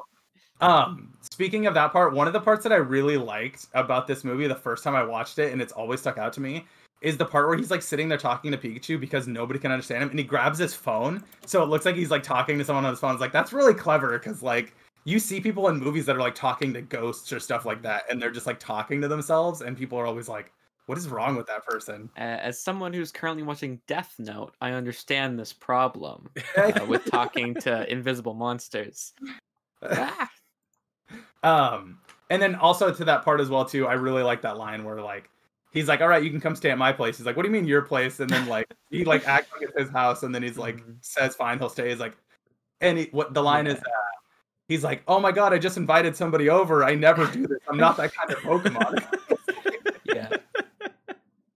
Yeah. it's so much more mature than like a Pokemon movie should be. Um, okay, so then we jump over to the roundhouse. Um, the uh, arena's owner Sebastian recognizes Pikachu as the Pokemon who injured his prize Charizard in a previous Pokemon battle uh, and demands a rematch. This part we do start out with seeing uh, Gengar fight Blastoise, talking about Pokemon that look too creepy when they're real. Uh, Gengar's teeth really stand out to me as like yeah, something. he's supposed to be a scary ghost though, so I'm kind of okay with that one. Yeah, and even like in the game, the teeth are huge too, but it just looks so weird. It's like a mix of like Slimer, but like with like I don't know, With it a bear so trap weird. for a mouth. Yeah, like it looks so Yeah. weird. So uh, that's This- cool though. I'm- to see that. This DJ uh, or whatever leader of this area is like an actual DJ in real life. I'm pretty sure, and is not an actor. Believe it or not. Uh, So, I do perform- believe it. So, so, the, so the the guy who like um the Sebastian guy, the guy who like runs the arena, he's an Yeah. actor, but the actual DJ is Diplo. So Okay, like, yes, that's what I was thinking. Of. Oh, okay. Well, Diplo, actually, my complaint was with the, the actor then. 'cause- Yeah, the, the guy, that I had confusing information. there's a lot of like stereotypical things going on with the with the owner of this arena I, i'll just say um i love all the jokes that pikachu makes about him wearing a shirt and stuff like that and like Mhm. And just i thought that part was good um yeah what do you what do you think about like seeing the pokemon battle though jeff because like I mean, I would have, been would- waiting as someone Pokemon who was battle- expecting to see a lot more Pokemon battles in the first live action Pokemon movie, this was Mhm. a really cool moment. In fact, I, I even noted that if I lived in Rhyme City, you I'd be in prison all the time getting busted for going to Pokemon Fight Club. You know, Mhm. I would be there every weekend. That's my that's my Friday and Saturday night every time. But Mhm. but uh, it was really cool to see the battles. Uh, it was a chance to see some of the Pokemon in action that weren't going to be involved in the rest of the story. I, yeah and like I seeing thought it was them, great. use, seeing them use like actual moves from the game is cool and like the you know seeing like the ko or like the critical hit things pop up i liked that jackson how did you feel about like seeing the the pokemon battle? Good. I think it's an effective transition from a turn-based RPG and a card game into like an actual battle. I think it would have been like really corny if there was like someone standing behind them being like, "Do this." Yeah. Um, the fact I that it's like I don't you- think you've got to works trans. well on this. Yeah, translation isn't is never a, a direct thing, and and that's good. It's supposed to be kind of contextual. Um, so I, I think this is fun. Uh, the idea of like Pokemon fighting in this world is a little, a little questionable, but uh, visually it's it's fun to watch. Yeah, we we actually talked about this a little bit in our like uh Pokemon the first movie review how like it's you have to like suspend disbelief because in this world Yeah. they are battling Pokemon, but there's a part in the movie where they're like Pokemon were never supposed to battle like this when they're like battling each other and it's like Yeah, it was like yeah. a major plot point in the first Pokemon movie. Yeah. that po- Pokemon shouldn't battle, not like this. Yeah, Yeah. everyone everyone has like their partner Pokemon that's like their best friend, and then they take them over to the to the to the round table and they throw them into the ring. I just, Yeah. I'm picturing you and DJ, and you just forcing Yeah. DJ to fight for our amusement. yeah, like it does. It DJ, doesn't make sense, but it also like really does make sense. Um. All right. So, uh, uh, during the he demands a rematch. He doses Charizard with R, uh, stirring him into a violent rage. Uh, Pikachu is unable to summon any of his electrical powers to fight back. While attempting to save Pikachu, Tim knocks Sebastian over and breaks several gas vials uh, in his jacket. Um, sorry, Tim knocks Sebastian, breaks several, yeah, in his jacket, uh, sending the arena's Pokemon into a frenzy. Uh, the arena is raided by police at the end after they basically, in order to get out of there, Pikachu throws a Magikarp at Charizard, hoping it'll evolve into Gyarados. And I love that he just like throws it at him and it just flails because that's all Magikarp does in the game. It just flails. And I thought that was pretty clever. I also Um, thought it was really funny that when Loudred get high, they play dubstep. Yes. Yep. Yep. He was definitely a little bit more like hip hop when they're not high, Yeah. but then when they get high, it's just all that's like hardcore dubstep. I did think that was funny as well too. Um, so they're uh, the they're raided. Uh, they're brought back to Yoshida. He reveals the footage of the crash, explaining that it's impossible for Harry to have survived. Mhm. So we This just is see the second time that this crash has been recontextualized to us, and people should keep count because there is there's there's five or six if I remember correctly. yeah. kind of count on that because there's a lot. Mhm. Um, so I'm gonna stop here for a second because the notes don't really talk about this part, but I I actually really like the next scene where they're like sitting outside the police station because like he thinks his dad died, and I like this like interaction between the two characters. Um, I think this is where it shines a little bit more on Ryan Reynolds being more of like a him not doing the like Deadpool character where he's Yeah. just like making so many jokes. It's more of like an emotional like scene. And granted, it's a Pokemon movie, so it's not like this is like a Oscar worthy performance of like these two characters having a heart to heart. But I really like this scene. Um and like the like him coming to terms like the part where he like talks about how he like should have got on the train to go see his dad and stuff like that after his mom passed away. I like that and Pikachu like basically being there to console him and like showing that they are becoming friends. Like they It's- didn't and it is nice to have it. these moments where they're tug on your heartstrings a little bit uh, to you know give you an emotional reaction you know to something in this movie because otherwise it's all jokes and violence Yeah. all that was Yeah. violence in this PG Pokemon movie. But yeah, I like this scene. Um, so then next, uh, Tim and Pikachu are contacted by Howard Clifford. Uh, don't the wheelchair using founder of Clifford Industries. I don't know if the wheelchair using founder was like that was a weird. Anyways, that that was weird. Um, Who created Basically, the Rhyme- king of this city, really. 'cause he, yeah, essentially he's like, Rhyme City is like a is like a corpo town. and that's what he said. He it's created definitely a corpo City town Utopia for Pokemon and humans. Um, Is so Detective Pikachu cyberpunk? yes yes, it has neon signs Cyberpunk Huh. This is actually a good. This is kind of a good spot to go back to the beginning when Tim's on the train. You're introduced to like a little video when they're going into the Mhm. town, and it talks about who Howard Clifford is. He's like basically created this whole It's like, it's like it's like a corporate dystopia in some strange ways. or it's like when you go to new york city and the back seat of every cab has a commercial from the mayor of new york city you know yeah, that's basically. I would say that he's he's essentially like the mayor of this town, but like not actually the mayor. He's like, the he- CEO of the Rhyme ceo City, of Rhyme which city that's what it's has called. negative connotations. I yeah, would say. everybody works for him. like it's um uh, who created Rhyme uh Rhyme City for a as a utopia for Pokemon and humans. Uh, Howard reveals that he was Harry's last client, and Harry was abducted by a genetically engineered Pokemon called Mewtwo. who erased Pikachu's memory. Uh, he warns Tim and it, that his son Roger is behind the creation of R gas, uh, which he requested Harry to look into. So this is also another point where we get a recreation of the Of- same crash. Yes. So this is three times so far. Yes. and i do like how they like have the technology that like shows it and because Mhm. like every movie in like anything like that they just will show the same scene and it'll be like as if the actor was like they're explaining it but then we see like a clear image of the but the actors Yeah. are never see the characters in the sh- movie are never seeing that so i like the characters in the movie are actually seeing what we see um yeah. cool I- I- if Detective Pikachu were such a good detective, I feel like he wouldn't take this at such face value. But Right. um, that's yeah, that's okay. Also I, I have a, my this is one of the first times like you know i'm i'm historically very good at forgiving movies for things. This is one of those times where i like I, it, it one of the first times in the movie that i it kind of stuck in my head a little bit that i didn't like this uh where you know howard clifford says uh this is mewtwo and it was you know created from the you know dna of mew. And then pikachu's like whoa well if this thing was made from the dna of mew then this is the most powerful pokemon in the world based Looks on at the what? audience. yeah, based on what, Yeah. Pikachu? How did you Mhm. come to this conclusion? Yeah, and it really is just like a because Mewtwo is always referred to as the strongest Pokemon in like any of the games. It it really just feels like it's more of an a like like you're saying a wink wink nod to the audience. Yeah, like- this is the Mhm. strongest Pokemon. I, but it bothered me. I Uh, was like, why? How would Pikachu know this? The world doesn't know about Mewtwo. Jeff, this is where this is where I have to ask you what you thought of the literal one second of Eevee you got in this movie. Yeah, that was pretty disappointing. Yeah, even Uh, as like even for me, I was like, ooh, they don't even they like show the shadow. They of show the shadow of him as he's evolving into a different Pokemon. which I mean that's fair because Flareon's better than Eevee, but I mean whatever. no, I'm just kidding. well, Nah. maybe I like. Flareon fine.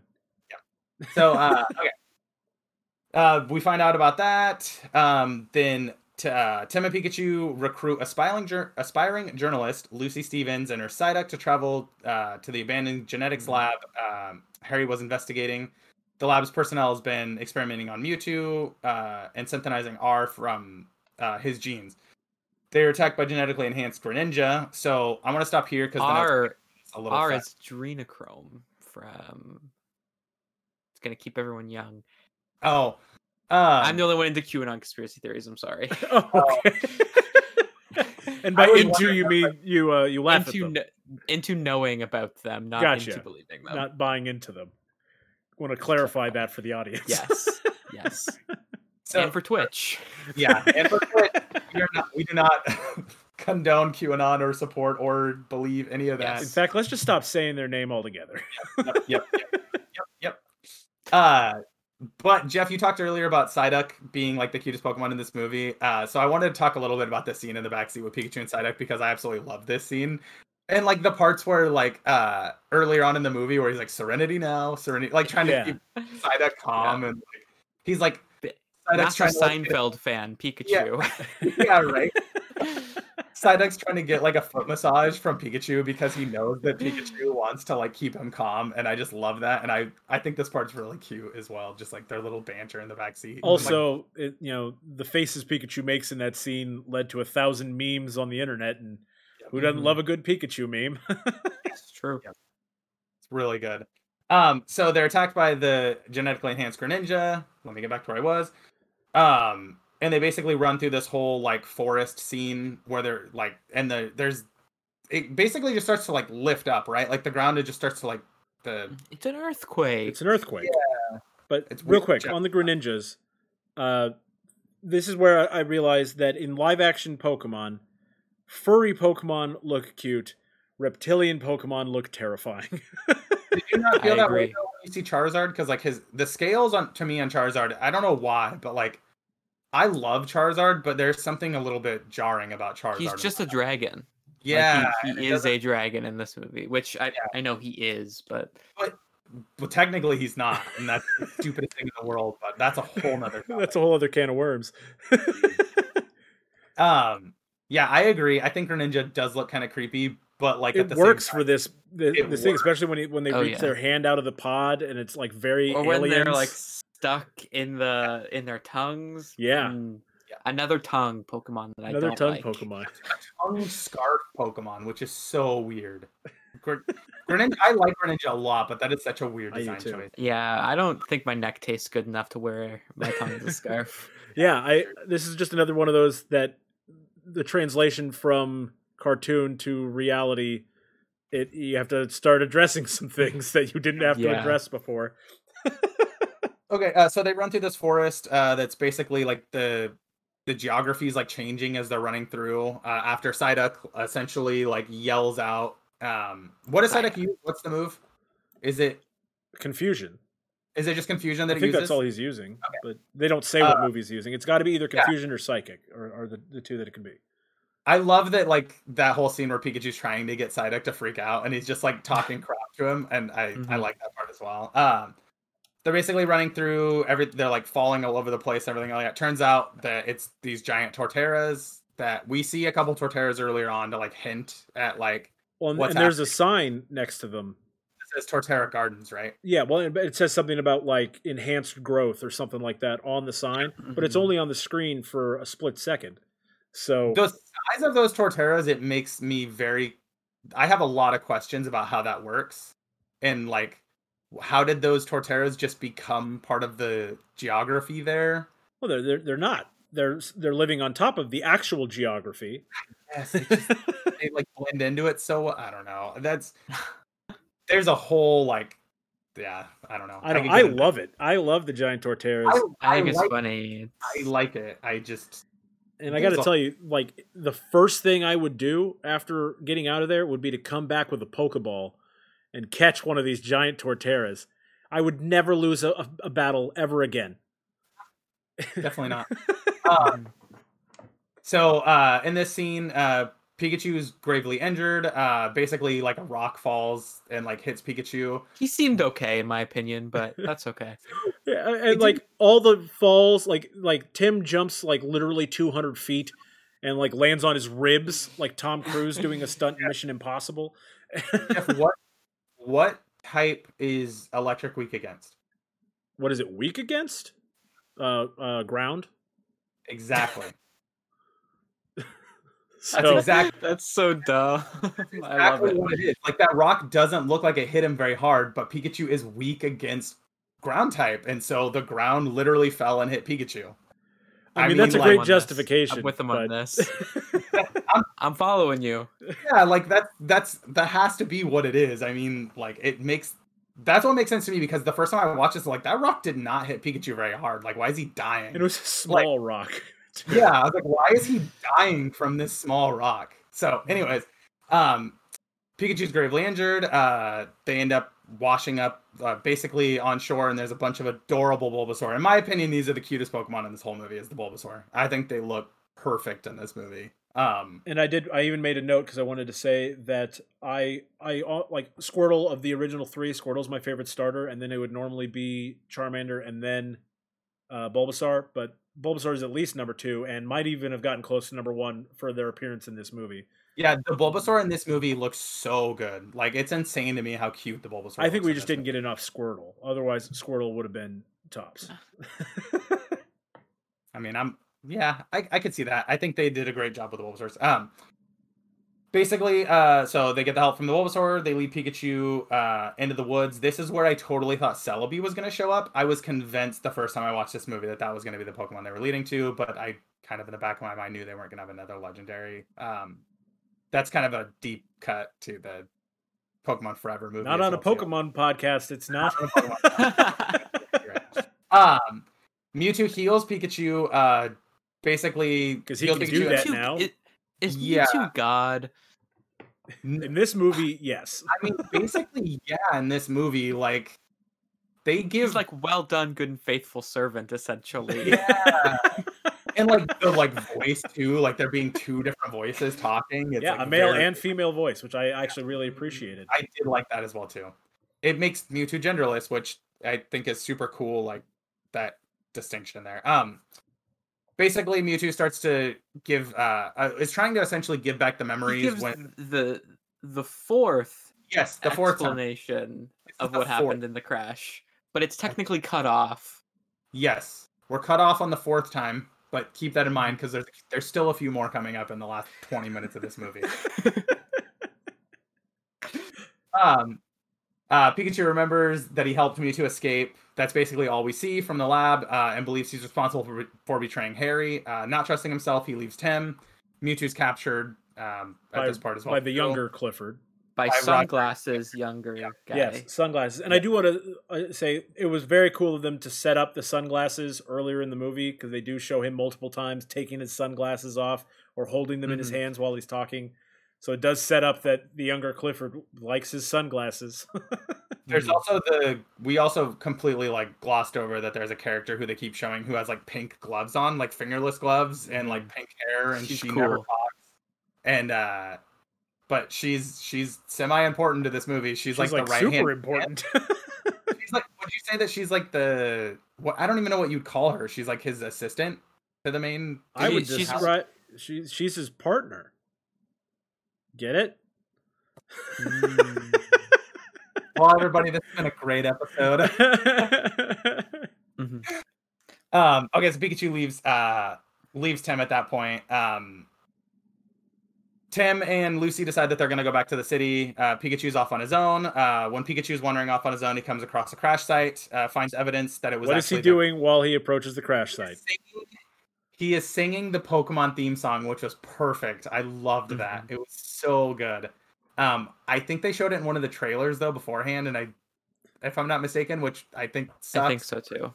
Still 'cause it good. was re- Yeah. really good. Mhm. Um, but yes, he comes upon the crash site uh, and uh, basically finds out that Greninja is the one who caused the car accident, and this is where we get the fifth time seeing it. He gets that Vin Diesel crash vision from one of the early Fast and the Furious movies. I didn't even, He does. I didn't even, I never put that together, but that is so holy crap. That is good. Um, in Rhyme City, during the anniversary parade, uh, Howard reveals he's captured Mewtwo to Tim, exposing himself as a true mastermind. Shocking. This is this is when Yep, the this is movie it. just yeah. no all logic gone whatever like you thought was going to happen in this movie it, it just his, what is his plan? That's He's my too- issue, Jackson. Is like, wh- why are you doing this?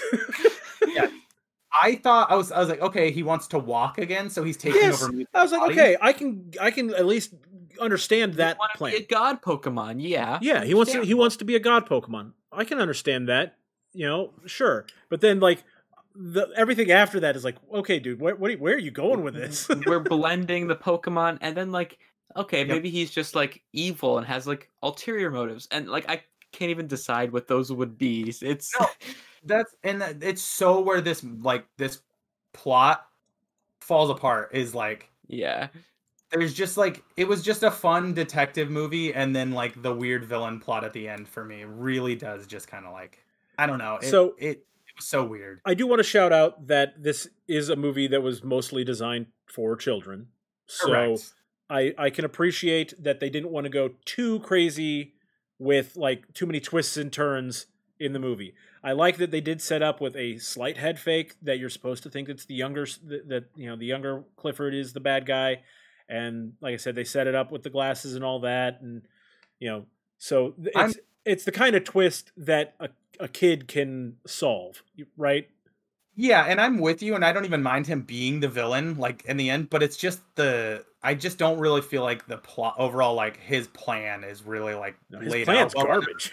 That's what I'm saying. Like we don't really know what his Mhm. plan was, and like that that's kind of where for me it's like it just feels so rushed at the end, where it's like we're supposed to just be like, oh, so he wanted to take over Mewtwo and turn everybody into Pokemon. Why? Like, what's the point? Why? Why did he want to turn everybody else into Pokemon? Like, that's- yeah, That's it's the I mean, for they me. they kind of hinted at the idea was that that was the next evolution. yeah, like, I, the best Yeah, form of a, a Pokemon and the best form of a person is for them to be one, I guess. it's kind of romantic when you think about it, and like a like a like a general romance. Ah, yes, Like yeah, like, the, like the best ro- of us. idealism. The, the best of all living creatures is all living creatures as one. the putting together like the what's the word here, or what's what I'm trying to phrase it? Like the people are like. I'm trying to think of like the best it's way. like the end of Evangelion. I've It, it's like that one anime. Yeah, that one Yeah, talk about a lot. That I, I got it watch. in. I got it in. Good We're work, an Jackson. hour and a half away in. I got it. Um, okay, so he. Uh, I did want to shout out this. There was a missed opportunity uh, with Ken Watanabe down there when like the the madness begins. They needed him to say, "Let them fight." That would have been absolutely perfect. so also trivia. Uh, Ken Watanabe did all the VO for his character in the Japanese version of this film as well too, which is really cool. Like he That is cool. actually. And then the character um, earlier, uh, Sebastian, the nightclub guy, Mhm. uh, he did all of his voice as well. And I think uh, Wait, I like in Japanese, he speaks Japanese. No, no, no, not Japanese, not Japanese, but whatever. I'm trying to remember what country it was. I don't want to be like inoffensive and like name the wrong Sure, country. but so in in his native American language, country or Latin America country, Yeah, he, yeah. he the voice for that as well too. I like when actors do that when they come back and do Mm-hmm. the voices for like. I like Good, yeah. consistency. So yeah, that's that's cool.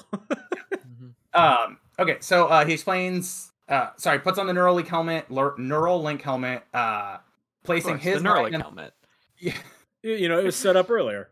yeah. Mhm. uh, putting his mind inside of Mewtwo's. Uh, sorry, while the Pokemon's bo- or while the human body remains in the wheelchair, he explains uh, that Mewtwo can fuse humans and Pokemon, allowing Again, humans Jackson, to I got to tell you, this is not a thing from the Okay. games or the TV show. allowing humans to evolve as Pokemon can and become one with them. Okay. Uh, but this can only be done if Pokemon is in the confused state. Okay, so like it, I'm even getting more of the plot. Just re- I've watched the movie and it like makes more sense just reading it than it does. Sorry. Um, it not saying that it makes sense, but I'm like it, I'm Right. understanding. It- like like I was saying earlier, it makes sense in a, it just accept Yeah. this sort of way. uh, Yeah. the, the gas. Uh, believing this is the. Sorry, hold on, hold on, hold on. So I they need the lost my- gas to make the Pokemon go crazy, so that then he can use Leaving Mewtwo's it power to fuse them big together. There's a good visual here where like the balloons are like Pokemon in their more like traditional form, which I thought was clever. And I like really- the Gengar like puts out the purple gas. I'm like, this looks like something Gengar would do. Um, You're absolutely right. Howard, rele- Howard releases the gas across the city uh, using the parade balloons and begins fusing humans with the Pokemon. Pikachu, this this kind of jumps over it a little bit, but basically Pikachu shows up and sees this happening because Lucy is fused with her Psyduck. She tells him what's going on, and he's like, "This blows my bridge discovery out of the water," and I like that. yeah. um, uh, yeah. So Pikachu summons his electrical powers. That we see him like earlier on in the movie when him and Tim are leaving. We see that the little like spark. Sorry, I could not think of a better word for that. That that he's getting his powers back. Um, he battles basically. Pikachu starts fighting Mewtwo. He's just uh, got to try harder or whatever to get his yeah, powers back. I don't know. It doesn't matter. yeah, yeah. Again, rushed last half hour of this movie. Um, Tim uh, Tim fights with Howard's genetically modified Ditto. That was actually a pretty interesting reveal. super that- cool reveal, yeah, super good, Jackson super good. Ditto in the in the games and and in the shows, Ditto eh, only has one move called Transform, which allows him to copy whatever Pokemon he's battling against and get moves Mhm. from and, said and copy those moves. So this one like was genetically modified so it can copy humans in addition to Pokemon. The beady eyes though is And like just have horrifying looking eyes, of course. God, like I don't even think that's a thing in that's not a thing in the games. It was a is thing in- in, it's a thing in the show where there was one episode in the original Pokemon animated series where and actually they repeated this exact plot in uh, uh, Journeys as well. Yep, I remember that. But uh, uh, so there's two episodes in which there's a Ditto who can't fully transform properly, and it can like it can take on the shape of the Pokemon, but for some reason can't lose its derpy eyes. And so I guess they, they just decided to run with that. Haunting it, it visually it's very e- it's very useful in telling what is Ditto and what is not. Yes. But emotionally, it's very troubling. it was really troubling to me as a fan of Pokemon. I was very, very, very troubled by this scene.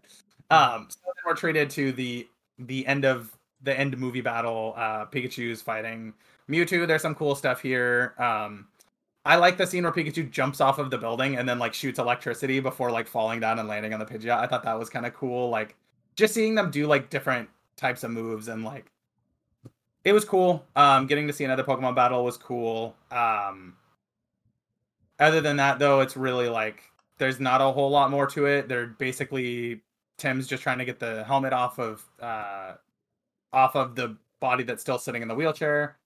Um, eventually, um, eventually he's able to get the helmet off, and uh, it frees Mewtwo from the mind control.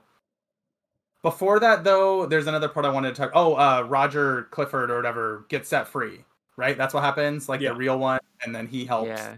as well too. Uh, again, this part's kind of just like all over the place. There's just a lot. Things happen. Yeah, there's a lot of fighting. Basically, the end of the the end of the day, uh, they get the helmet off. Mewtwo and Pikachu both fall out of the air, and then Mewtwo stops Pikachu from falling midair. I thought that was kind of cool. Um, Like Iron Man. In Exactly. All of the Iron Man movies, in basically. all of the Iron Man. yeah. It Okay, could have uh, been like Spider Man, and Mewtwo saves Pikachu, but snaps Pikachu's back. oh my It did, no, it doesn't. No, it couldn't have.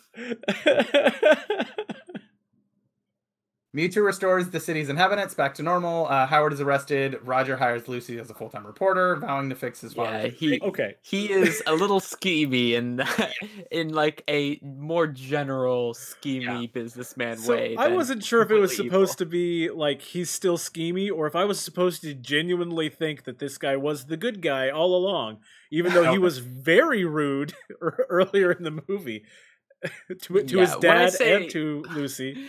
When I say scheming, I just mean in the generic business scheming man sense, Yeah. not in destroy. Well, destroy the world way, which maybe they are anyways. But you know what I mean. Yeah.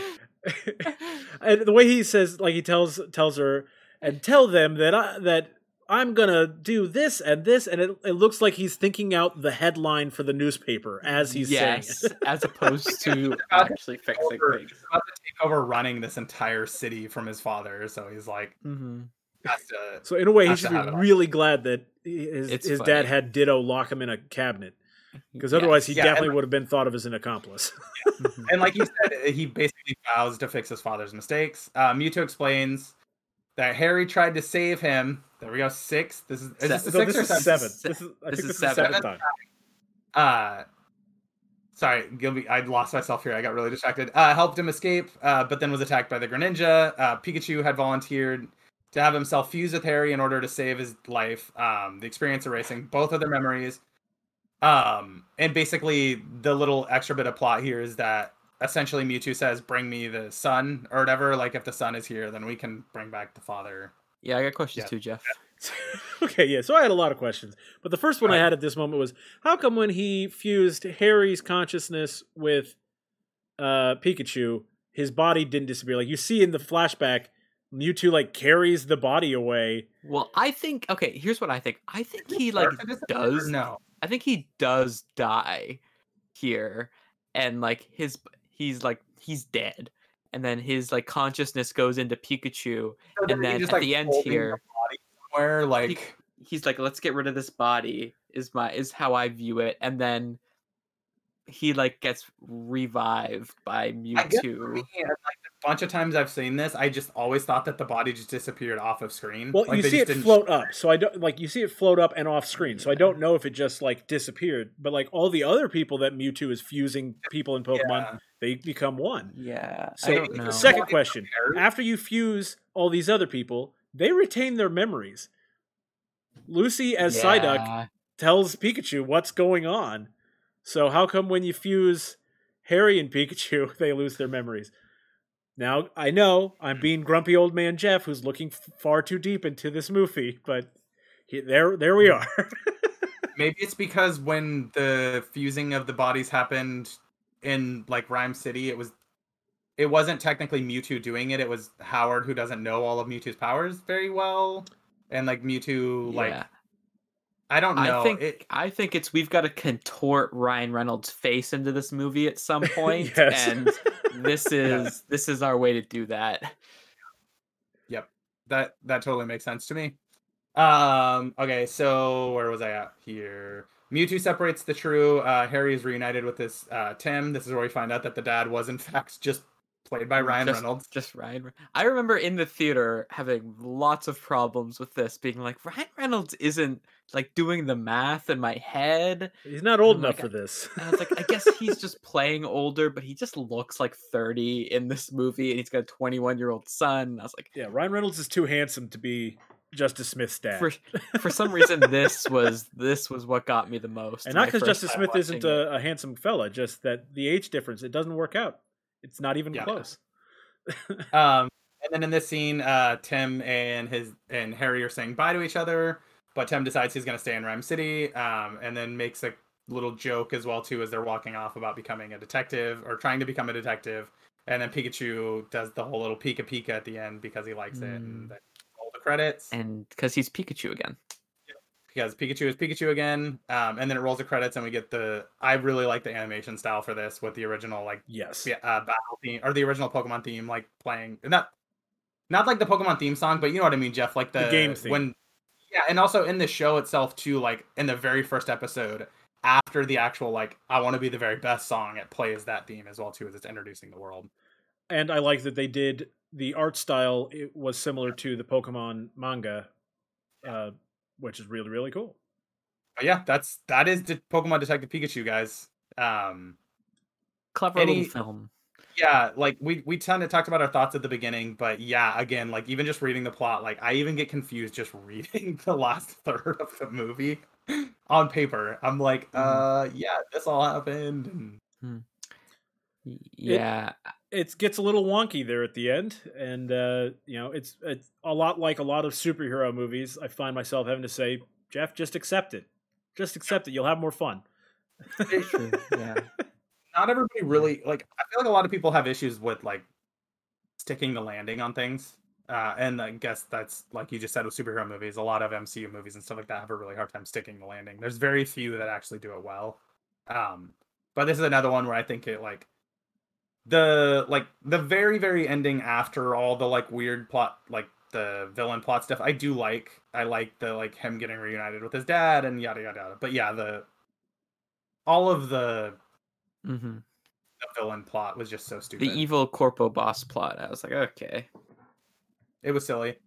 But yeah, everybody, that's that's gonna be uh, it for the review portion of this of Detective Pikachu. Uh, let us know on Twitter what you think of the movie as well. Um, we'd love to hear it, uh, hear what you guys think of the movie.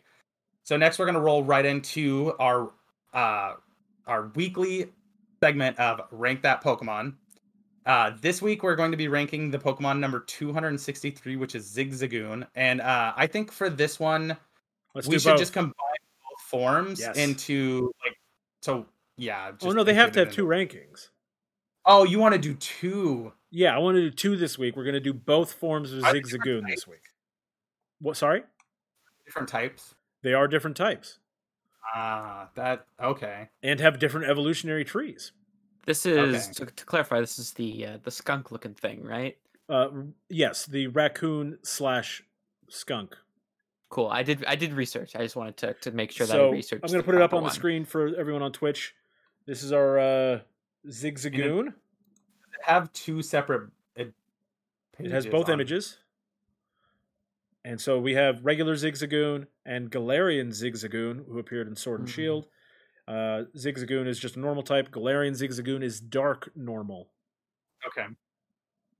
Well, what I was trying to say is like their Bulbapedia page technically just has them both on the same page, right? Like they're not listed as Correct. They have one uh, Pokedex number, but I think that they deserve. They're different enough. They deserve to be ranked Hmm. separately.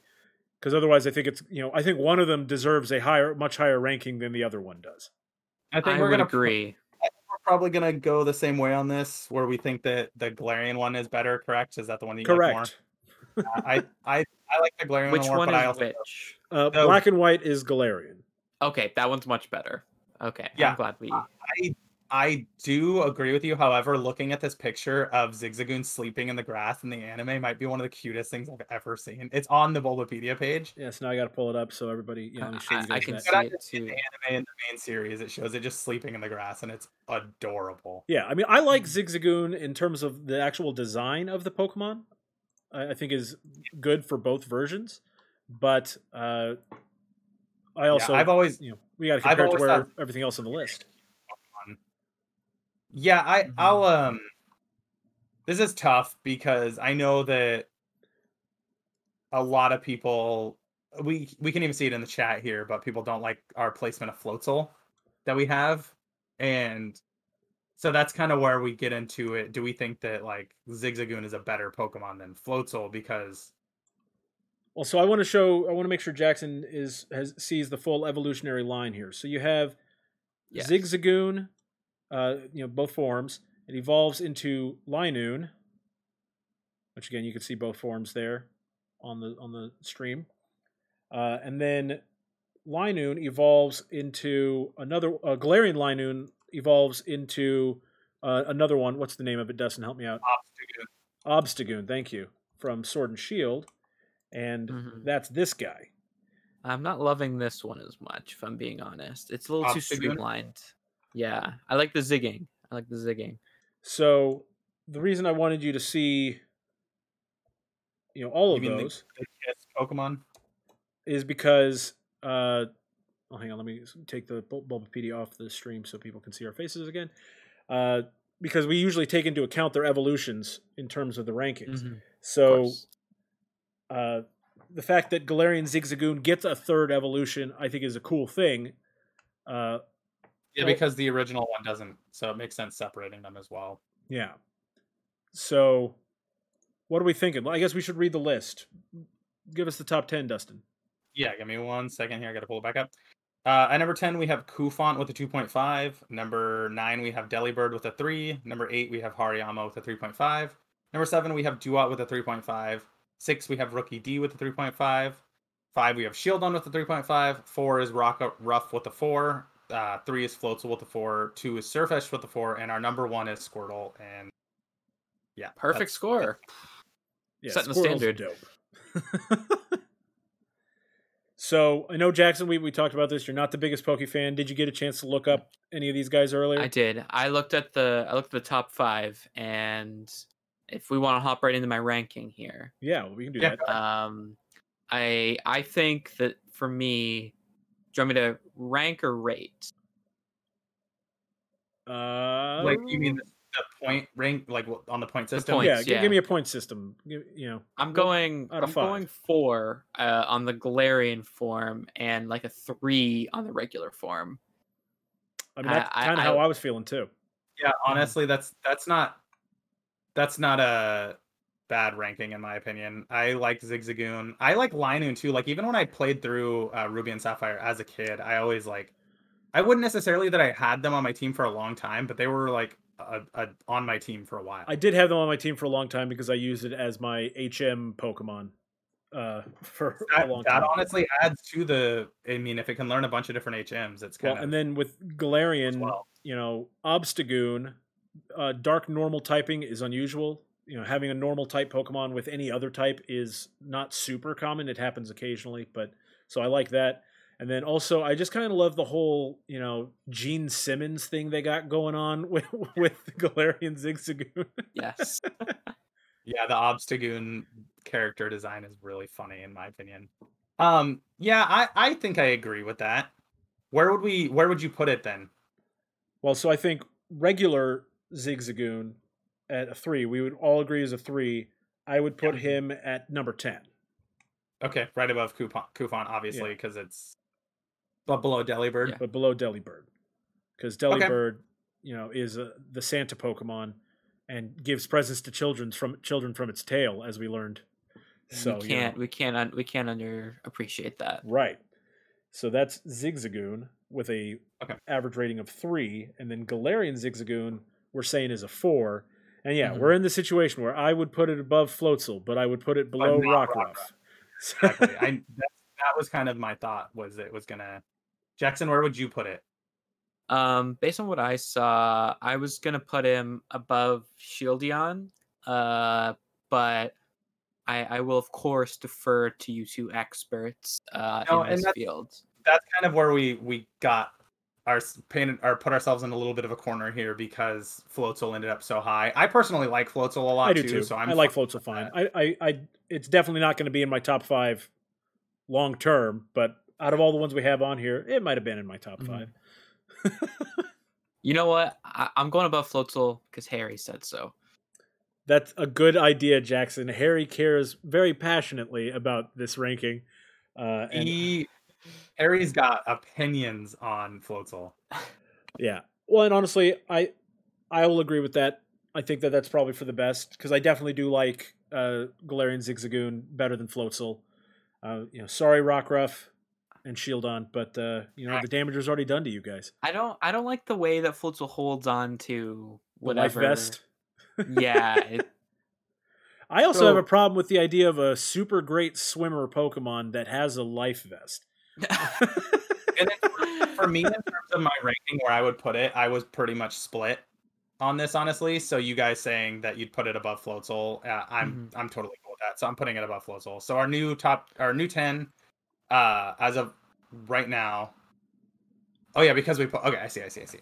It threw me off because we put uh, Zigzagoon at number ten, so it threw me off that it's at Mhm. eleven now. Yeah. Um, our ten, uh, we have Delibird at number ten with a three. Uh, number nine is Hariyama with point five. Eight is Duat with 3.5. Seven is Rookidee, 3.5. Six, Shieldon 3.5. Five, Rockruff 4. Four, Floatzel with the 4. Uh, three, Galarian Zigzagoon with the 4. Uh, two is Sirfetch'd with the 4. And number one is Squirtle with the 5. Five star Squirtle. Squirtle's great. what a Pokemon. Um, and yeah, that's basically going to do it for the show, everybody. Thank you for hanging out. Uh, hopefully, you enjoyed getting an excuse to watch Detective Pikachu again. I know that I always do, even though I've seen it a million times. Um, before we get out of here, though, Jackson, what would you like to promote? Pimp yourself, pimp your stuff. um, well, uh, you can follow me on Twitter at Jackson W Wells. Um, I'm pretty active on there. I, despite what many people say, rightfully so, I like Twitter quite a bit. Um, even though I, I know, I know the truth is that it's bad. Um, you can you can check out Cantina Conversations. Uh, we're, we're posting something on Monday that uh, I think people will be interested to see. Um, so get excited for that. Okay. And yeah, So Cantina Conversations on YouTube and podcast services. They have a whole bunch of Star Yeah. Wars. Star Uh, Wars. excellent Yes, it's content. a Star Wars podcast to clarify. Excellent. Yeah. So if you like Star Wars, I'd recommend it. And if you don't, I'll be honest, that's all we talk about. So I wouldn't recommend it. it's like the same thing with this. If you don't like Pokemon, you're probably in the wrong place. But I will say, Cantina Conversations, large variety of topics as well. They got the Yeah. books, they got movies, TV shows. Mhm. There, if you are only interested in one facet of Star Wars, they've probably covered it. So Mhm. shout Um, out to and then- Cantina Convo yeah, and all those guys. Hey, shout out to Cantina Convo. Uh, Jeff, what would you like to promote today? Uh, well, you know, I would like to promote Podcat Monsters. If you haven't already Ah. followed or subscribed on YouTube uh, for Podcat Monsters uh, and on Twitter at Podcat Monsters, please also find us on podcast services around the globe. Uh, we're a li- I'm a little behind on the audio episodes, but I'm going to get all, all those up here shortly. Uh, but please follow us there. You can also find me here on twitch.tv slash goodgamegrizz, where I stream a wide variety of games with a wide variety of people. And uh, this uh, this weekend, I'm going to be playing some Dragon Quest Builders 2, uh, which I, I haven't played any Dragon Quest games, and I've never played a mine, Minecraft, so this will be a completely new experience for me. interesting. Very interesting. I've never. I think I've started a Dragon Quest game once, but that's about it. What about you, Um, Dustin? Yeah, and then uh, yeah, like Jeff said, uh, please follow us on Twitter. We would really like to involve like viewers and stuff like that a little bit more. So if people want to like write in with their own opinions on things when we do different review episodes and stuff like that, we would greatly appreciate it. We'll read people's like quick little Twitter uh, reviews and stuff like that. Um, check us out on YouTube, podcast services, like Jeff said. Also, uh, the last thing I want to promote is my uh, Twitch. Still trying as hard as possible to hit affiliate. Um, I've been streaming all of my playthrough of Resident Evil Village. Um, I wish I had a camera because I did spill coffee on myself. I got so scared playing Resident Evil earlier. That was really funny. Um, I don't have a that yet for the setup, but uh, No yeah, if you- PlayStation Eye.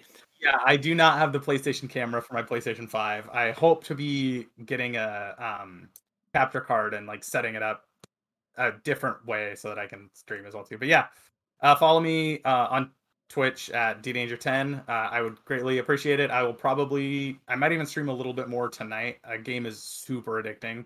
Um, and if not, I'll probably stream at some point tomorrow after Mother's Day activities. So yeah, that's about it for me. Um, thank you everybody for hanging out. Jackson, thank you so much for joining us again. It was a blast. It was really um, fun having you on with not being a big Pokemon fan to Yes, provide a I- little I- like realism around about the movie.